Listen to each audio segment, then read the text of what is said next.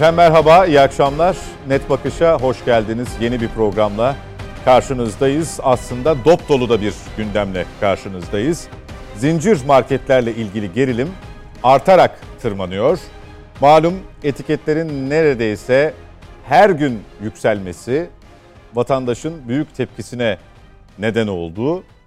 Bu süreçte de bir zincir marketin CEO'su kendilerini savunmaya çalışırken hükümetle Milliyetçi Hareket Partisi'ni ağır sözlerle hedef aldı. Sonrasında da aynı zamanda bir marketin CEO'su ama aynı zamanda Gıda Perakendecileri Derneği Başkanı olduğu için bu görevinden istifa etti. Aslında bu istifa biraz da o istifaya zorlandı, görevi bırakmaya zorlandı diyebiliriz. Çünkü yine o zincir marketler, marketlerden biri e, o sarf ettiği sözlerin kabul edilemez olduğu yönünde yazılı bir açıklama yaptı kamuoyuna.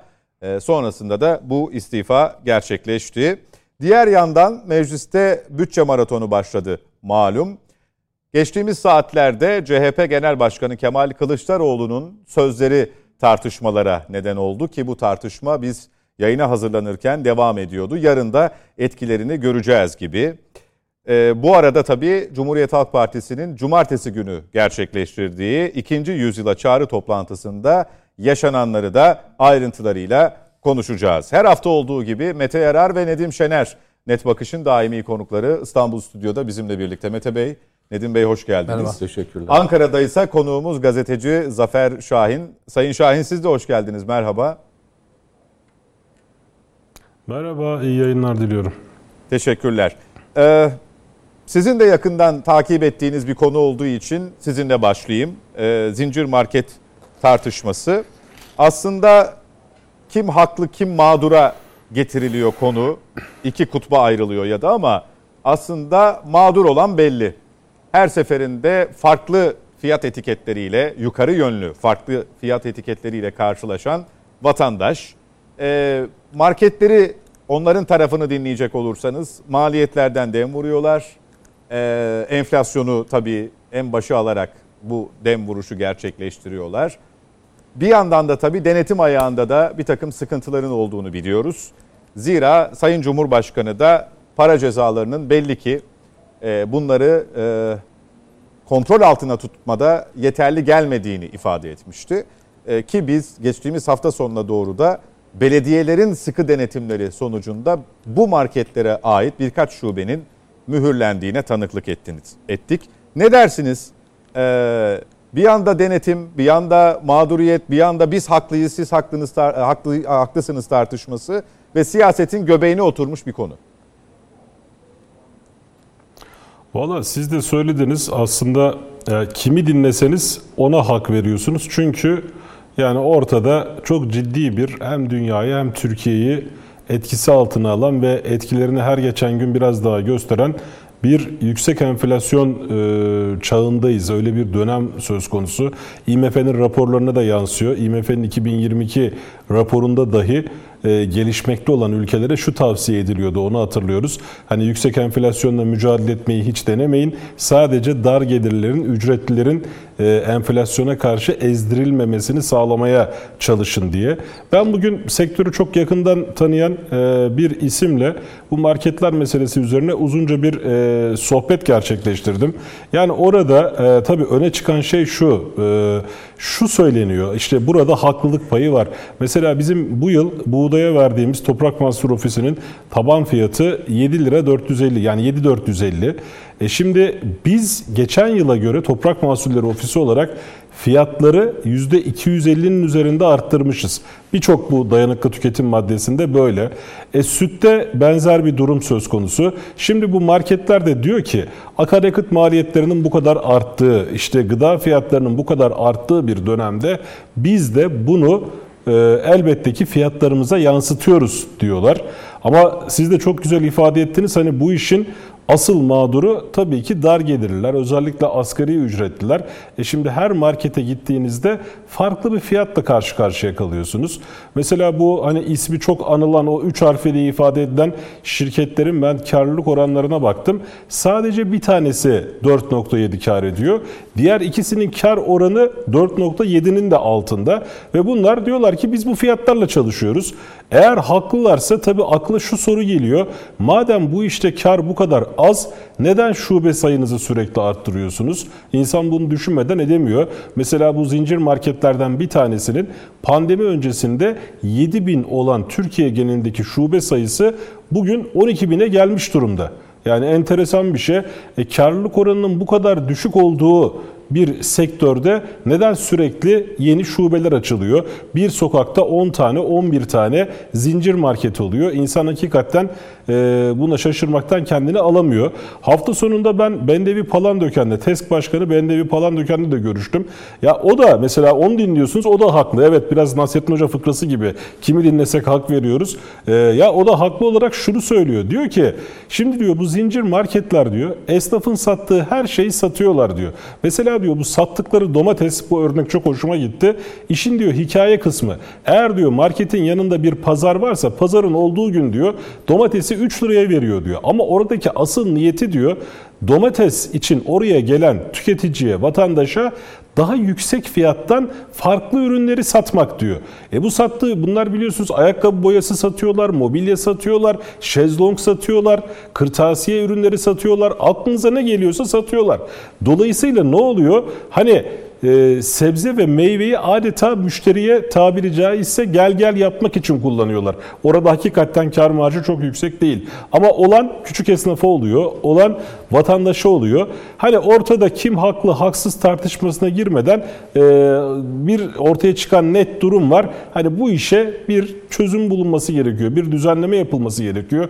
Küçük esnafı ve vatandaşı önceleyen, hani bu market sayılarının da en azından bundan sonra bu kadar rahat bir şekilde şekilde artmasını engelleyecek bir düzenlemeye ihtiyaç var gibi gözüküyor. Ama ben bugün hani ismini vermediğim kaynağımla yaptığım görüşmeden edindiğim sonucu aktarayım. Belki çok iyimser şeyler söylemeyeceğim.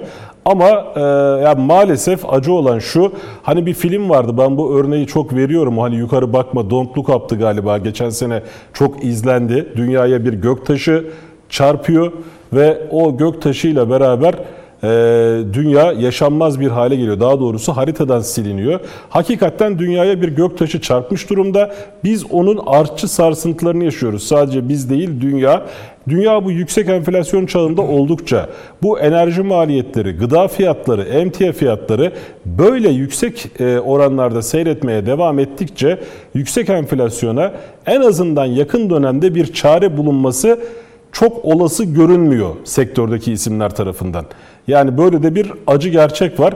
İşte burada o zaman ne yapılacak? Burada dar gelirliği ve ücretliği mümkün olduğu kadar koruyabilecek. Belki de belli başlı bazı ürünlerde devletin sübvansiyesini e, gerektirecek önlemlerin alınmasını e, artık beklemek durumundayız. Ha şu örnek de var onu da söyleyeyim. Hani sık sık biz de bazen gündeme getiriyoruz işte Macaristan bazı ürünlerde diyoruz ki işte şu kadar ürüne tavan fiyat getirdi. Onu da incelemişler. Orada da şöyle bir sonuç ortaya çıkıyor. Evet siz 20 tane ürüne diyorsunuz ki bunun üstüne satış yapamazsın.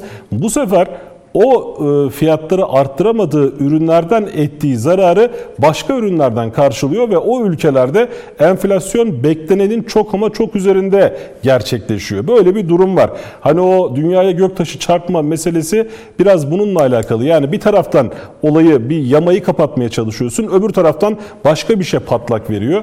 E, maalesef böyle dünyanın zor bir dönemindeyiz ve burada yapılabilecek tek şey e, çalışanları ve dar gelirliği en azından e, kamunun, devletin koruyabildiği kadar koruması gibi geliyor bana açıkçası. Sen ne dersin Nedim Şener? Şimdi tabii Bu şöyle de bir tartışmaya yol açıyor biliyorsunuz. Zafer Şahin'in çizdiği çerçevede. E, bu zincir marketlerden alışveriş yapanlar ve yapmayanlar. E, biz geçtiğimiz hafta bu tartışma bu kadar alevlendiğinde yine toplumun bir bölümünde boykot edelim, alışveriş yapmayalım çağrılarını gördük. Diğer yandan da vay efendim işte bu hükümetle market kavgası e, kavgasıdır. E, koşun zincir marketlere diyenlere tanıklık etti. Tabii o kutuplaşma her şeyde var. Bugün e, bu PKK ve FETÖ'nün en çok kollayıcısı olan e, Ömer Faruk Gergerlioğlu'nu BİM mağazasının önünde görüp de işte ben alışverişe geldim herkes boykot yapıyor falan deyince o kutuplaşmanın ne kadar zirve yaptığını oradan anlayabiliyorsunuz. Yani bir milletvekili hem de FETÖ'cüleri ve PKK'ları kollamakla meşhur bir milletvekili, HDP'nin milletvekili e, BİM'e gidiyor. Oradan çekim yapıyor. İşte şunları aldım, bunları aldım. Efendim savcı benim hakkımda işte terör örgütüne yardım yataktan artık soruşturma açar Ankara savcısı gibi kendince espri yapıyor. Böyle bir kutuplaşmanın eseri. Bu bu zihniyeti artık anlayabiliyoruz. Yani biri birileri bir şeye bir şey bir amaçla karşı çıktığında ötekinin e, onun yanında olması gibi bir durum var. Ama meselemiz daha büyük tabii. E, özellikle pandemi pandemi öncesinde 2018 rakamlarıyla e, yine Bende Palandöken'in yaptığı bir açıklama vardı. Bugün de televizyonlarda da vardı. 2018 itibariyle 7 yıl içinde 75 bin bakkal kapanmış. Pandemi sürecinde bu herhalde ikiye katlanmıştır şu ana kadar. Çünkü o süreç içerisinde fiyat, bu yaşanan son ekonomik dalgalanma, fiyatlardaki artış, malı yerine koyamamak bakkal esnafını ciddi şekilde sıkıntıya soktu. Benim kendi oturduğum mahallede yani iki tane bakkalın kapandığını gördüm. Bir tanesi de zor dayanıyor zaten. Çünkü önünde arkasında sağında sonunda bu e, bahsedilen e, zincir marketler kuruldu. Onlar onların ekmeğine resmen kan doğuruyor. Ama bu bu bir planlama gerektirir. Ben daha önce de söylemiştim. Bu ülkede kabzı mallara e, celep mi deniyor? Kasap şey et et satan, satan et ticareti yapan celeplere e, efendim taksicilere taksi esnafına bir de bu zincir marketlere kimse diş geçiremiyor kolay kolay. Yani büyük para ellerine tutuyorlar. Her şeyi etkileme imkanları var ve e, mesela burada kaç kere konuştuk. Kabzımallarla ilgili konuştuğumuzda e, e, tarım ürünleri, sebze meyve konusu gündeme geldiğinde bir hal yasası diye bağırıp çağırdık, söyledik ama hala bu yok. İşte taksi taksi bulamıyor. Bakın insanlar hala sokaklara taksi bulamıyoruz diyor. Taksi sayısını arttırmak çare midir? İBB bunu yaparken birilerine bunu satıp e, başka bir amaç mı gidiyor? Yoksa derdi ulaşıma rahatlatmak mı? E, onu da anlamıyorsunuz ama taksi esnafının tutumu belli. E, iki, et, et fiyatları konusunda. Üretici ayrı bir yerde. O etin ticaretini yapanlar ayrı bir yerde. Kasapa gelene kadar o et fiyatı 2'ye, 2,5'a, 3'e katlanıyor. E, dolayısıyla çok yani dünya ortalamasının üzerinde bir fiyata ya, ya da şu andaki durum itibariyle e, e, oraya oralara çıkıyor. Şimdi market zincirler yani şöyle düşünüyorsunuz değil mi? Bu normal şartlarda serbest piyasa ekonomisi var. Ama ahlak olmayınca serbest piyasa ekonomisi kalmıyor. E, serbest piyasa ekonomisinin en önemli motivasyonu nedir? Rekabettir. Yani bu zincir marketler fiyat rekabeti yapacaklar ki e, tüketici kendisi için avantajlı olan yere gidecekler. Ama oligopol piyasası oluşturuyorlar. Yani 3-5 satıcı bir araya geliyorlar.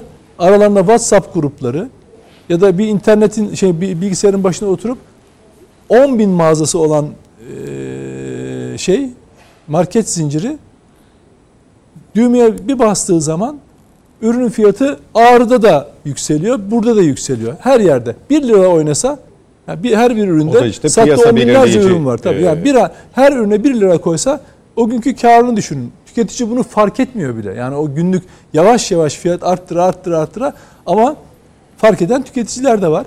Sosyal medyaya bakarsanız özellikle tüketici e, derneklerindeki görevli kadınlar, e, ev hanımları e, bunu iş yapmışken de bir yıl önceki şeker fiyatını bugünküyle karşılaştırıyor ve dört kat fiyat koyuyor. Yani dört kat fiyat koymuş.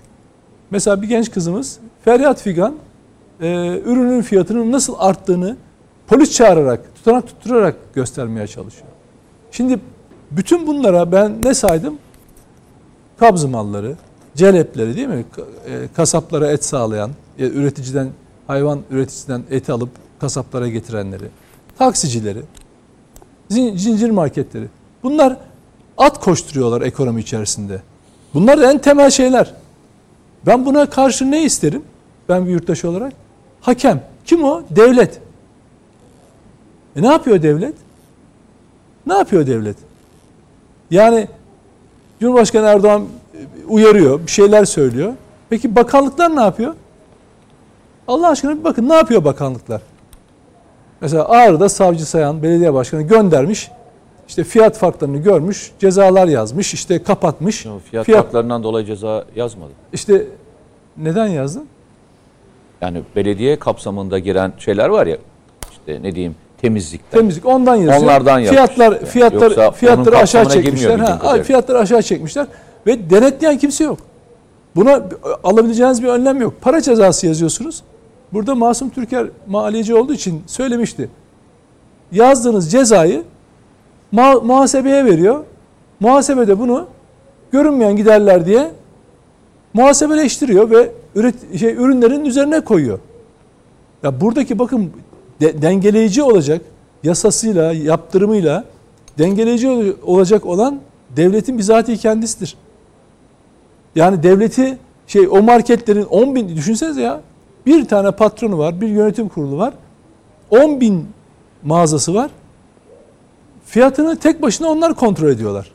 Kimse de bunlara itiraz edemiyorlar.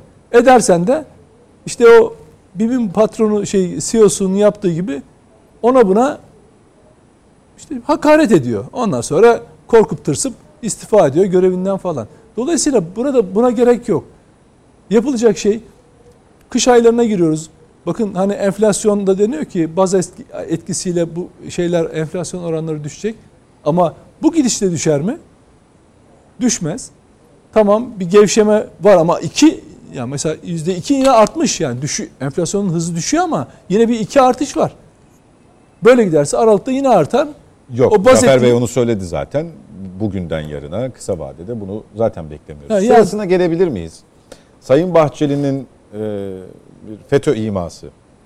E, yani bu son bir haftada yaşananlar bize olayın kendisini de unutturacak türden.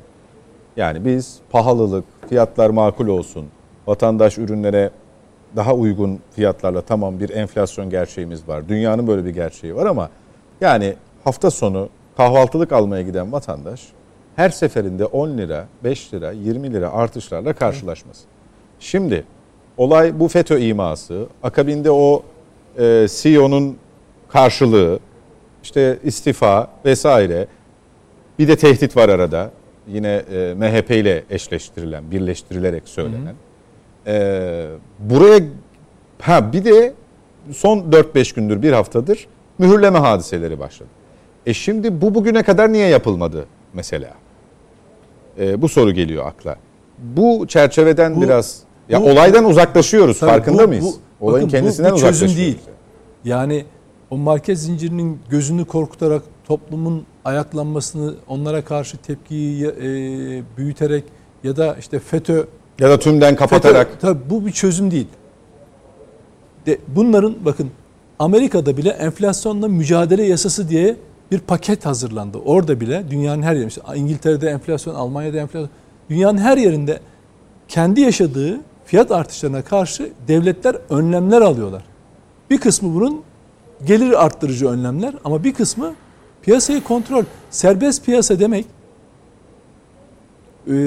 tüketicinin bir takım güçlerin eline serbestçe bırakılması, onların inisiyatifine bırakılması değil. Serbest piyasa devletin regülasyonla düzenlemesine ihtiyaç duyar. Yoksa sen beni marketçiyle baş başa bırakırsan önce şöyle oluştu çünkü o marketler fiyat avantajı var diye hepimiz oralara yöneldik. O sırada bakkalları terk ettik. Bakkallar kapanınca adam resmen hani böyle şey kapana kapatır gibi yakaladı. Şimdi ondan başka bir yerden bir şey alamıyorsun. Yani şey, eskiden kap, e, şeyler kapıcılar değil mi? Apartmanlarda görevliler bakkala giderlerdi. Bakkallardan alışveriş yaparlardı apartmanda oturanlar için. Şimdi marketlere yönlendiriliyorlar. Şimdi bir de bakkalların bir sosyal fayda şeyi vardı icabında o ay e, şeyse veresiyeyle e, sizi e, ürünü verebiliyordu. Marketlerde o da yok. Yani o fiyatla karşılaştığınız zaman şey, şimdi FETÖ bağlantısı falan. Ya bir de FETÖ konusu böyle bir şeye sinirlendiğiniz zaman işte o market varsa kardeşim varsa bu bununla ilgili bu ülkenin savcısı var. e, araştırma birimleri var. Ortaya koyar. Ama siz kızdığınız zaman yani bir de şu var. Bunu her konuşmada bir gruba FETÖ iması yaptığınız zaman ya ben olsam ya orada Ankara'da gazeteci olsam derim ki Sayın Bahçeli FETÖ iması FETÖ araştırılsın diyorsunuz. Bildiğiniz bir şey mi var? Öbür türlü bir hem ona gruba zarar verirsiniz yoksa iki FETÖ'yle en kötüsü. Bakın o grubu da geçtim umurumda bile değil. FETÖ'yle mücadeleye zarar verirsiniz. Çünkü her kızdığınız şeye FETÖ yapıştırması yaptığınız zaman bu işleri iş, çığırından çıkarıyor. Ciddiyetsizliğe varıyor. Asıl FETÖ'yle mücadele, FETÖ konusuna değineceksek biz hala sivil bürokraside, sivil bürokraside, ankesörlüğü, irtibatları olan hakim savcılarda, sağlık çalışanlarında, kamudaki sağlık çalışanlarında diyorum. Bakın açık söylüyorum. Onlara yönelelim. Peki. Hala temizlenmeyen birimlere bakalım. Yani oturup da marketler marketlerle FETÖ. Marketler konusu Ticaret Bakanlığı'nın, ilgili bakanlıklarınla ilgili çıkaracakları yasalarla yani tek başına bana bir şey izah edin. Hal yasası neden fiyatları indirecek şekilde yani aradaki aracıyı kaldırarak fiyatların düşmesini sağlayacak şekilde neden bir düzenleme çıkmıyor? Niye çıkmıyor bu meclisten mesela? Peki Mete Yarar sen ne düşünüyorsun bu konuda? Birkaç tane soru sorarak gideyim. Yani bu işin e, halci değilim, e, marketçi de değilim. Ama sade bir vatandaş olarak. Tüketicisin. İşte birkaç tane vatandaş vatandaş olarak soru sormak istiyorum. İlgililer. Bu işin ilgilisi muhtemelen Ticaret Bakanlığı. Evet. Zafer öyle değil mi? Ticaret Bakanlığı değil mi bu işin gerçek e, sorumlusu? Takip.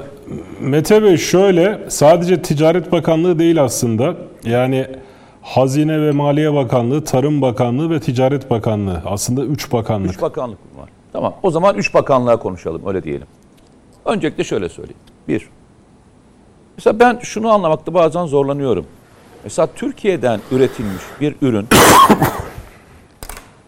buradan tırlara yükleniyor. Gümrükler geçiyor. Almanya'ya gidiyor. Almanya'da da süpermarkette satılıyor. Aynı mal bizim süpermarkette de satılıyor. Sorum şu. Almanya'daki süpermarketteki satılan ürün aynı marka, aynı gramajdaki ürün neden benim ülkemde daha pahalı, orada daha ucuz? Birinci soru. Öyle mi peki gerçekten? Soruyorum işte. Hayır öyle ucuz mu gerçekten? Bazı mallarda öyle. Peki. Soru bir. Niye? Yani neden bu kadar Kur farkını vesaireyi hepsini göz önünde bulundurarak söylüyorsun bunu. Ya hayır başka bir ülkeye bir tespit gidiyorsunuz. yani. Tabii tabii bazı ürünler için geçerli bu. Peki. Neden? Ya çok basit bir soru. İki, ya orada süper, burada süpermarketin gideri yok mu? Aynı süpermarket süpermarket değil mi? Onlar da aynı oranda çalışmıyor mu? Örnek olarak soruyorum. İkincisi, belediyeler veya bizler ve eskiden hani bir sürü e, yapılar vardı. Şimdi sonuçta asıl bu işin en önemli denetçisi tüketicinin kendisi. Doğru mu? Yani tüketicinin tepkisi aslında her şeyi belirliyor. Başlangıç itibariyle ben bir malı alacakken hangi marketler arasında hangisinin ucuz olduğunu nereden göreceğim? Bütün marketleri gezip benzin parası yakıp alacağım 3 kuruş için 5 kuruşluk benzin mi yakacağım? Belediyeler var değil mi? Çok güzel belediyeler var. Bütün e, yerlerde belediyeler var. Belediyeler çok küçük bir yazılımla şunu yapma şanslarına sahip değiller mi? Bütün marketlerin şeyini yaparlar belediyelerde. Ürünleri koyarlar market market. Ben içinde hangisinin daha ucuza mal sattığını bilirim ve gider alırım.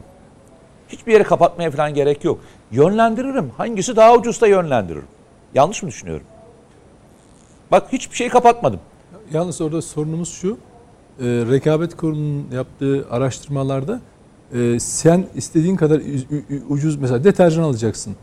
E, hangi markette ucuz olduğunun peşine koşarken onlar kendi aralarında anlaşma yapıyorlar Hadi, ya bak ve ben fiyatı şunu- bak, ortak oraya gidene Yani kadar ortak belirliyorlar. Bak mevzu şurada ilgili.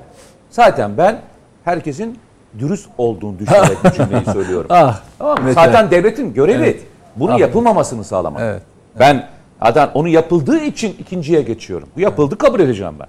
Zaten yasal olmayan bir durumda, yasal olmayan bir durum varsa devlet onu zaten tespit eder, onu cezalandırır. Siz sevk sen sevk idare et. Üçüncüsü çok basit değil mi abi üstadım? Şimdi Türkiye'de şöyle bir durum yok mu? Türkiye'de yalnızca süpermarket 3 harfliler diye hep öyle diyorlar ya ben de niye diyorlar onu da bilmiyorum. Hepsi 3 harfli de değil. 3 harfliler diye başladı böyle gidiyor. Altı harfliler de var. 6 harfliler Sekiz de var. harfliler var. Daha da Dört uzunlar, var. daha da uzunları da var. Rakamlı var, harfsiz olan var. Hayır daha da uzunları da var. Mesela bunların içerisinde yalnızca Mete Bey orada bir orada bir orada bir bilgi vereyim. Bu üç harfliler bir bir de bunlara eklenen iki tane büyük daha var. Bunlar piyasanın yüzde kırkına hakimler. yok yok onu söylemek istemedim. Yani dediğiniz gibi başka marketler de var. Hayır şunu söylemeye çalışıyorum. Ee, bu üç harfler deyince diğer e, harfleri uzun olanlar e, daha mı ucuz? Yani onlarda bir problem yok öyle mi anlayayım? Yani niye her defasında üç harfler üç harfler diye konuşuyoruz? Ben onu anlamakta zorlanıyorum. Hani bunların her biri soru bak. Çok basit sorular soruyorum. Niye üç harfler? Dördüncü soru belki yani hepinizin de belki aklına geliyor e, yapı. Ya tarım kredi kooperatifleri diye bir yerler açtılar değil mi devlet? Hani böyle ucuz sattıran yerler. İyi de ucuz satacak diye koyduğunuz yerlerdeki ürünler diğer satılan yerlerdeki ürünlerden ucuz değil. Yani siz ucuz satmak için kurduğunuz yerde ucuz satamıyorsanız, Orada da sürdürülemedi o zaten. hayır ucuz Kısa, satamıyorsanız, kısa bir süre. Evet. peki burada nasıl ucuza satacaklar? Bunu nasıl düşünüyorsunuz? Ben eğer şöyle olsaydı, ben bir kez daha şöyle bakardım olaya. Derdim ki ya demek ki satılabiliyor. Yani yüzde e, 20 de düşük olsa, yüzde 15 de düşük olsa düşüktür yani. E sen aynı fiyata hatta bazı ürünler daha pahalıya satıyorsan e o zaman ben dönüp ister 3 harfli ister 5 harfliye dönüp ya sen niye kardeşim pahalıya satıyorsun deme şansın var mı? Bir tüketici olarak var mı bak bir kez daha söylüyorum. Hiç haklı haksız diye gitmiyorum bak. Hala sorular soruyorum. Peki hadi burayı da geçtim. Kim cevaplayacak acaba bunları şu an? Efendim? Kim cevaplayacak acaba bunları şu an? Yo ben izlendiğimizi düşünüyorum ve bir şekilde cevaplıyorlar. Yani bir şeyler konuşuyoruz daha sonra bir yerden duyuyoruz bunları. Evet. Ben çok rahatım bu konuda. Çünkü bu sorular sorulmazsa çünkü sonuçta Zafer de bir e, yazar olarak, köşe yazar olarak bunları köşesine taşıyor ve bu soruyu kamu adına soruyor. Yani şey adına, toplum adına soruyor. Zafer'in de görevi, Nedim'in Hayır de görevi. sosyal medyada bir etkinliği var. Netice itibariyle orada vatandaşlar görüşlerini, yorumlarını kendisine iletiyorlar. Olumlu olumsuz. O onları süzüyor, Tabii değerlendiriyor. tabii yani e, gerek yok. Biz burada söylüyoruz. Vatandaş belki sosyal medyada yazar bu soruları belki onlar da sorarlar. Devam edelim arkadaşlar. Şöyle diyelim. Türkiye'de üreticiler var bir de değil mi? Üreticiler var. Biz bir de üreticileri görüyoruz. Şimdi üreticilerin ürettikleri malla süpermarkete giderken arada aradaki fark ne? Ben bunu bunu bilebiliyor muyum? Ben e, örnek vereyim. Türkiye'de e-ticaret diye bir kavram oluştu değil mi? Ben aslında birçok ürünü nereden alabiliyorum? Normal sistem içinde alabiliyorum. Hatta bazı üreticilerin kendilerinde var. Satış yerlerinde var. Peki şöyle sorayım ben size. Üreticinin satış fiyatıyla marketin satış fiyatı arasında fark var mı? E-ticaret yapan, herhangi bir adam çalıştırmayan, yalnızca kargoyla dağıtan, işte toptan belli bir fiyatın üzerindekini dağıtan yerlerle arada büyük bir fark var mı? Ve biz devamlı şeyi konuşuyoruz bak. Süpermarketleri konuşuyoruz. Bak, süpermarket konuşuyoruz. Daha şu ana kadar saydığım üreticiler, yurt dışı yerleri, orası burasına hiç gelmedi. Buradaki mevzunun esası şu mu acaba? Biz gerçekten e, ne aldığımızı ve gerçekten üreticilerin ne yaptığını denetleyebiliyor muyuz? Örnek vereyim. Bir ürün var. Ürüne bakıyorsun. Daha önce 20 gramlık ürün adam 15 grama düşürmüş. Ve fiyatını da arttırmamış. Aynı fiyata tutuyor. Sen ne diyorsun? Senin söylediğin çok net bir kavram var. Diyorsun ki ha ne güzel ya. İki aydan beri zam gelmiyor. Adam aslında yüzde 25 veya işte işte yüzde 20 şey yapmış. Zam yapmış. Gramajını düşürerek yapmış. Gramajı aşağı çekmiş. Daha az ürün veriyor sana. Ve sen hiçbir şey söyle, haberin bile yok. Ya ben insan olarak önce her yani zaten o kadar ufak yazıyorlar ki benim onu görme şansım yok. Yani oturup büyüteçle falan gezmem lazım. Bir de bunun yaşlısı var. Gözü bozuk olanı var. Ya bu insanlar ne yapsınlar? Büyüteçlerle mi gezsinler? Yüzde 25'le mi yaptın, 20 ile mi yaptın diye mi baksınlar? Tabii birçok üründe yarım kilo ya da 500 gram kavramı kalmadı. 350 400, 350 400. Ya Bunu her total düşündüğünüzde çok büyük rakamlar. Ya onu söylüyorum. Bir ürün var yanımda duruyor. Şimdi üç tane ürün var. Üçü de aynı ürün. Ama üçünün arasında fark var. Ve üçünün arasında gramaj farkı var. Ben gramajdan nasıl göreceğim arkadaş? 10 gram, 15 gram, 25 gram, 30 gram. Ben nereden göreceğim bunların hiçbirini? Şimdi bunların her biri küçük detay gibi gözükse de aslında fiyatları takip etmek için tüketici için de önüne veriler koyuyor. Şimdi biz o kadar hani dedi ya e, Zafer işte e, şeye bakma neydi? Bakma mı dedi? Bakma. Yukarı bakma. Arkadaş biz yukarı bakmıyoruz. Biz daha önümüze bakamıyoruz ya. Ben benim derdim önüme bakmakla ilgili. Ben yukarı bakmakta falan vazgeçtim. Ben bunların hiçbirini bir tüketici olarak bilme şansına sahip değilim ki. Ben bu tüketici olarak bunları bunları bildiğimde o kadar çok bilgiye ulaşırım ki ve ben bu bilgiye giderim. Eskiden şöyle bir şey vardı. Demin çok güzel söyledi. Bakkallar onlarca defa ya çırpındılar. Çırpındılar. Ne dediler? Arkadaşlar bu yerleri biraz şehir dışına veya herkesin ortasına açmayın. Bakkallar ölecek dediler değil mi? Bas bas bağırdılar değil mi adam? Dediler ki yapmayın ya.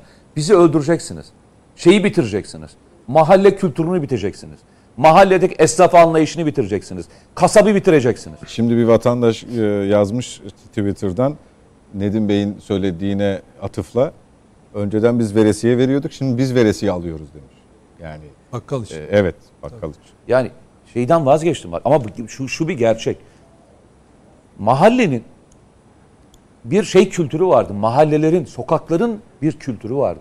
O kültürün içerisinde bakkal oranın şeyiydi. Ne derler?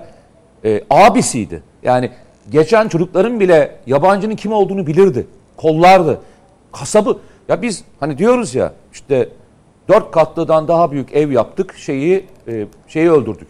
İşte suliyetini öldürdük falan diyoruz ya. Ya hadi ben size söyleyeyim asıl suliyet nedir biliyor musunuz? Mahallenin yaşayanlarıdır. Mahallenin kahvecisidir.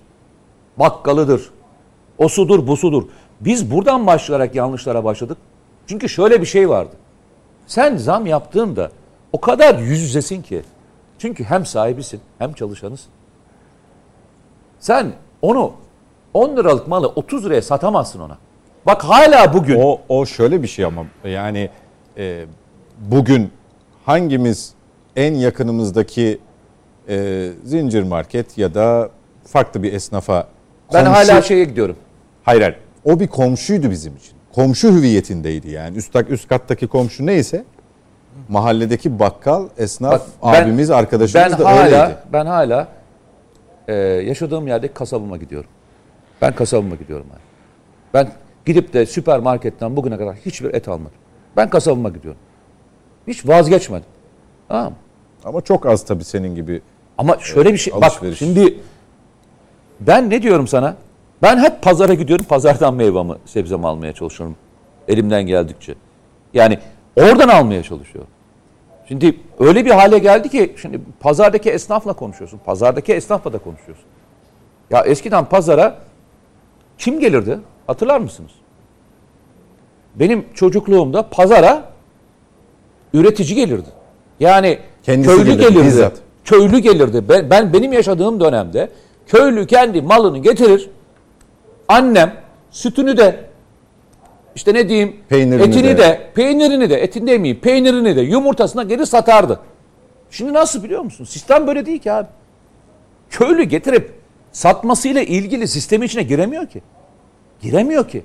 Çünkü her tarafın bir tutulmuş yeri var. Her köşe tutulmuş. Her zaten. köşe tutulmuş. Sen köylüyü, köylünün malını almakla ilgili sistemini dışına çıkartmışsın. Bak diyorum ya. Biz eğer olaya şöyle bakarsak. Ben şuna bir defa katılmıyorum. Yani herhalde e, iktidar partisi ayağına sıkmıyordur e, seçimi kazanmamak için değil mi? Ya bu kanunları çıkartmakta bu kadar zorlanmaz değil mi? Yani her şeyi yapan, bu kana kadar her şeyle ilgili bu kadar mücadele eden bir e, siyasi parti, güçlü bir siyasi parti Anında kanunları değiştirir. Ama gerçek bu değil ki. Yalnızca süpermarket değil ki gerçeğin kendisi. Üst üste konulan hataların en son Geldiği halkasıdır yer. süpermarket. Geldiği yer. Herkesin en son noktasıdır süpermarket. Ben niye görmüyorum arkadaş? Ben e, köylüyü ne, niye şeyde görmüyorum? Pazarda görmüyorum. Ben pazarda köylüden anlıyorum ki. Bak ben şeyde yaşıyorum. Köyde yaşıyorum. Köyde pazar kuruluyor. Köylü gelip orada satamıyor. Ben dışarıdan gene adamdan alıyorum yine. Ben eğer gidersem evinden alıyorum. Niye biliyor musun? Çünkü yumurtayı toplayanlar köy köy gezip ev ev yumurta topluyorlar çünkü. Ben ikincinin veya üçüncüsünden yine pazarda gidip alıyorum. Ya sistemin içerisinde... İlk elden yine alamıyorsun. Ya yine alamıyorum bak. Ya köydekine gidip sütünü şeyden alırsam yani mandırasından aldığımda alıyorum. Ama ben köylüyü pazarda yine görmüyorum. Yine pazarda gördüğüm bir köylü yok. Bunların hangisi gerçek? Bak ben Bunu neden yapıyorsun mesela? efendim. Bunu neden yapıyorsun? İlk elden almaya çalışıyorsun. Ucuz olduğu için. Yo ucuzluktan değil ya. Ya ben seviyorum ya. Ben şeyi seviyorum. Yani üreticinin yani onun para kazanmasından seviyorum. Ben ben o dokunuşu seviyorum. Tamam? Gideceğim onunla yumurta alacağım. Yumurta için sohbet edeceğim. Tamam Ya kasabıma kültürdü. gideceğim. Hayır hayır şunun için sordum. O bir kültürdü ya bir dönem. Ya bizim çocukluğumuzda hani yerinden aldım derlerdi. Ya böyle bir böyle Ya bir ben ben öyle alıştım. Ben e, rahmetli annem giderdi, şeyi bilirdi. Hangi yerde hangi e, köylünün gelip peynir sattığını bilirdi. Annem bizi götürür derdi ki oğlum oğlum orada bir bak bakayım şu teyze gelmiş o peynir getirir derdi. Çökelek getirirdi yanına, öbürünü getirirdi. Ya çıkarttığımız kanunlar sağlığı arttırmak için çıkan birçok kanun üreticinin kendi ürününü pazara getirip satmasının önünü önüne geçildi sağlık için yapılmış olabilir. Ama bu sistem köylünün e, sokakta alabileceğin ortamını kaldırdı. Ya Bir de şöyle bir şey var. E, Geçmişte e, üretici olan, köylü olan insanların nüfusu, nüfusa oranı ne kadardı? Neredeyse köylü kalmadı ya. Yüzde e, onların yüzde onlar 15'ler civarında bir köylü nüfusumuz kaldı. Yüzde 75'i şehirlerde yaşıyoruz. Şimdi sıkışmışız şehirlerde. Tamam mı? Köylümüz köylükten uzaklaşmış. Herkes başka bir e, işle uğraşmış. Siz yine açarsanız bu kadar şeyi ulaşırsınız. Yani ben e, anlamakta zorlandığım mevzunun esası süpermarketlerse devlet süpermarketlere kayyum atasın o zaman. Yani değil mi? Yanlış anlı söylem ya, ya espri yapmıyorum. Yo yo yo o, yani. o da, dile getirildi. Hayır, ya böyle böyle bir şey olabilir mi abi ya? Yani böyle bir durum olabilir mi? Yani eğer öyleyse zaten kurduğunuz şey neydi onun ismi? Tarım kredi kooperatifleri daha ucuz satması gerekiyor. Kar amacı gütmeyen. Yutmayan yer zaten ucuz satar. Onlar bu işi başaramadıklarına göre sistemsel bir hata olduğunu söylüyorum bakın bir kez daha söylüyorum. Sistemsel bir hata var. Peki. Bunu Zafer, doğru tartışalım. Ha bunun içerisine şuna katılmadığımı da söyleyeyim. Yani e, işte dernek başkanı olan şahsın sıfatları sarf ettikleri şey ne ticareten ne esnaf olarak ne de karşısındaki muhataplarıyla ilgili konuşma şekli olarak çok doğru bir şey değil. Kızgın olabilirsiniz, haksızlığa uğramış olarak kendinizi hissedebilirsiniz. Ama bu üslup doğru bir üslup değildi. Bu üslubu doğrulat, doğru atmak da mümkün. değil. eninde sonunda sizin muhatabınız vatandaş. Vatandaş eşittir müşteri. Müşteri eşittir veli nimet. Hayır, şöyle bir şey var. Hiçbir ticarethane ne siyasilerle ne başka bir kurumla kavgaya girmez. Böyle bir yani polemiğe- mantık böyle olarak bir böyle, polemiğe polemiğe girmez. girmez. Hani haklılığını hukukla da yaparsın. Ticareten de yaparsın. Başka yollara da denersin. Bu üslup, üslup doğru değil.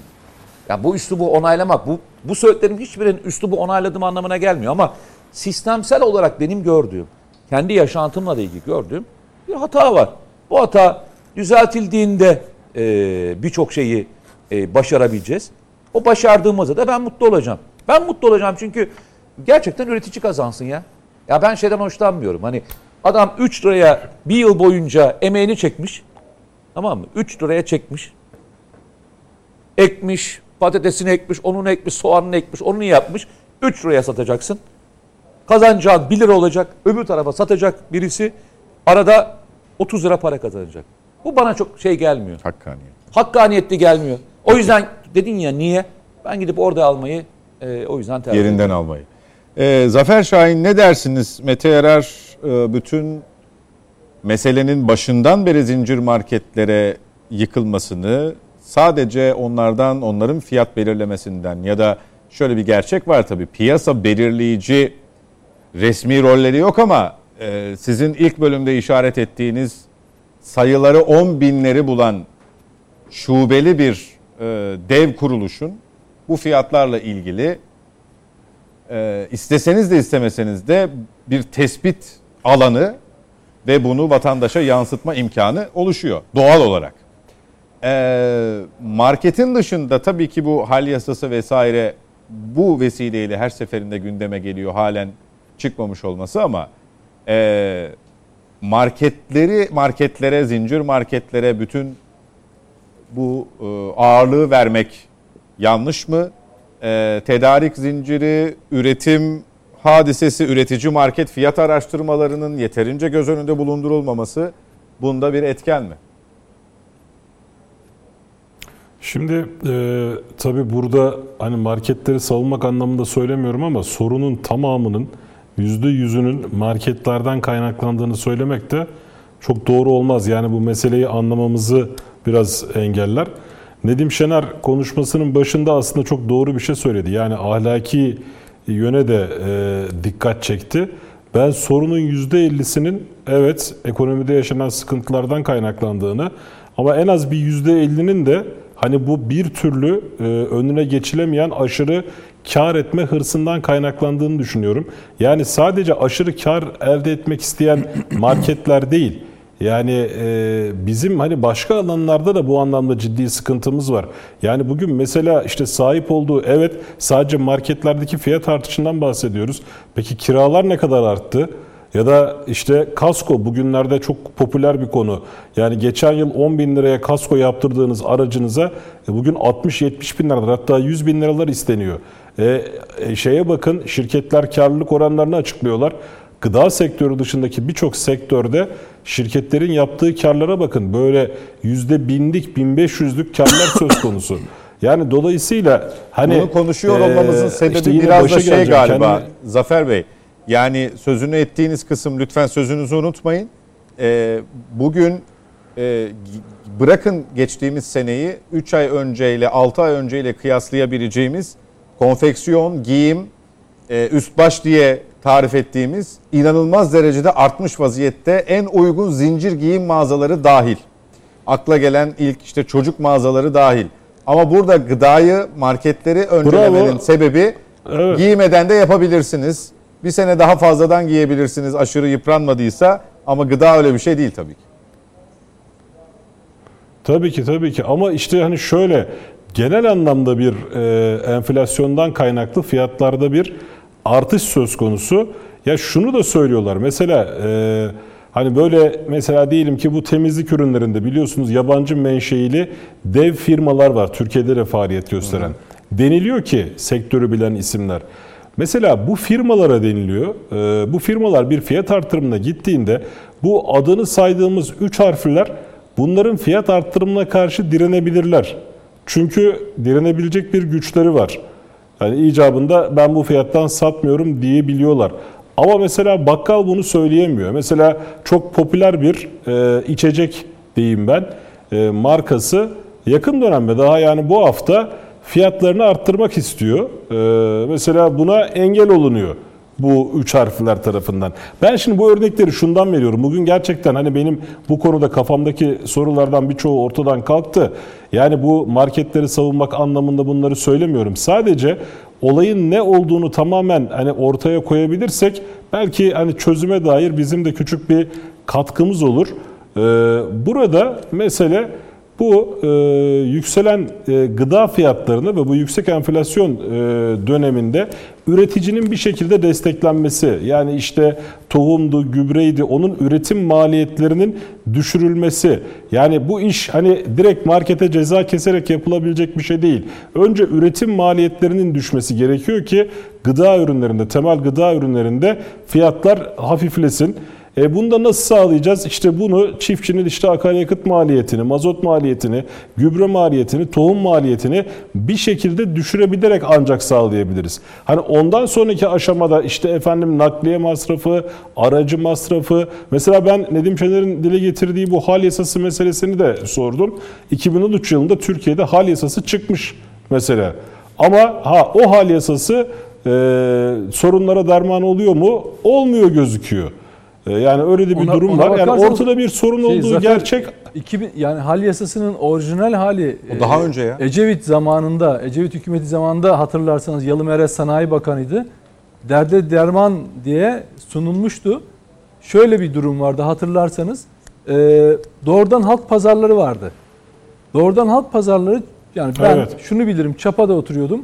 Beşiktaş'taki halk pazarından meyve sebzeyi alıp otobüsle Taksim'e aktarma yapıp oradan da Çapa'ya gittiğimi bilirim. Yani oradan fiyat şeyi var diye eve sebzeyi ucuz alayım diye oradan giderdim. O yıllar 90'lı yıllardan bahsediyorum. Sonundan bahsediyorum. Sonra öyle dedim ya bu kabzımallar falan öyle bir o tacir takımı araya öyle bir girdi ki Zafer e, hal yasası işte Ecevit hatta domates ucuz halk ucuz domates yiyecek falan diye anonslar yapıldı. Ecevit de başbakan etrafı da onu gerçekten hani kandırdı diyeceğim artık. Ee, hiçbir ürün hale girmeden marketlere gidemez oldu. O tarihi hatırlar mısınız? Büyük marketler dahil olmak üzere doğrudan tüketiciden alır e, ucuz satarlardı. Reyonlarda ucuz ucuz şey satarlardı. Mandalina, domates, diğer sebzeleri falan satarlardı. Arada kabzımal e, şey kalkıyordu. Ne yaptılar? Bundan sonra dediler hiçbir ürün kabzımallardan geçmeden marketlere, pazara sürülmeyecek. Güzel. Komisyoncuyu yani komisyoncu ayağını resmen kitlediler ve sabitlediler. Ondan sonra ben gittim şu yap, o yasa ne getirdi diye Bursa'da Karacabey'de tarlada 50 kuruşa olan domatesi kasalara doldurdu üretici. Ben de o kamyona bindim. Hale gittim. Halden İstanbul'daki hale geldim. Pazara gittim. O ürünün 2,5-3 liraya satıldığını yazdım. Ve şöyle bir başlık attım habere. Ecevit'in ucuz domates, domates hayali salça oldu diye. Niye? Şöyle. Çünkü Karacabey'deki Ama çiftçi... çok, Tabii. çok güzel başlık olmuş. Tabii çok güzel bir haberdir o. Hala var. Küpürünü paylaşırım ara sıra. Çünkü Karacabey'deki çiftçi ürünü hale verip e, para kazanamıyor. Halci istediği şey zarar ettiriyor alıyor yani 50 kuruşa ona zarar ettiriyor. O da hemen arkasında büyük bir şey vardı. Konserve fabrikası vardı. Ondan e, kabzımalla ne uğraşacağım? Ürünüm zayi oluyor zaten diye oradaki salça fabrikasına veriyordu. Böylece biz yine domatesi ucuz yiyemez olduk ama ucuz domateslerde salça şey konserve fabrikasında salça oldu. Ama o haber öyle bir tepki gösterdiler ki o tarihte ya olur mu falan filan ama fiiliyat oydu. Senin söylediğin gibi hal yasası 2013'te yine eklemeler yapılıyor ama kimse hal esnafına kabzımala diş geçiremiyor. Ben hep şöyle söylüyorum. Burada bazen gülüyorlar. Ya bu ülkede bu ülkeye bir gün hani o zaman tabii biraz abartıyorum. Sosyalizm bile gelir ama bu ülkede kimse kabzımallara ve taksicilere diş geçiremez kardeşim diyorum. Şimdi buna zincir marketler eklendi, celepler eklendi. Şimdi mesela geçen gün televizyonda çok iyi bir haber vardı. İyi dinlersen ekonomi mantığıyla şu sonuç çıkıyor. Devlet hayvan üretimine çok ciddi destek veriyor. Ama hayvan üretimi, e, hayvancılığa destek verince hayvan sayısı artıyor.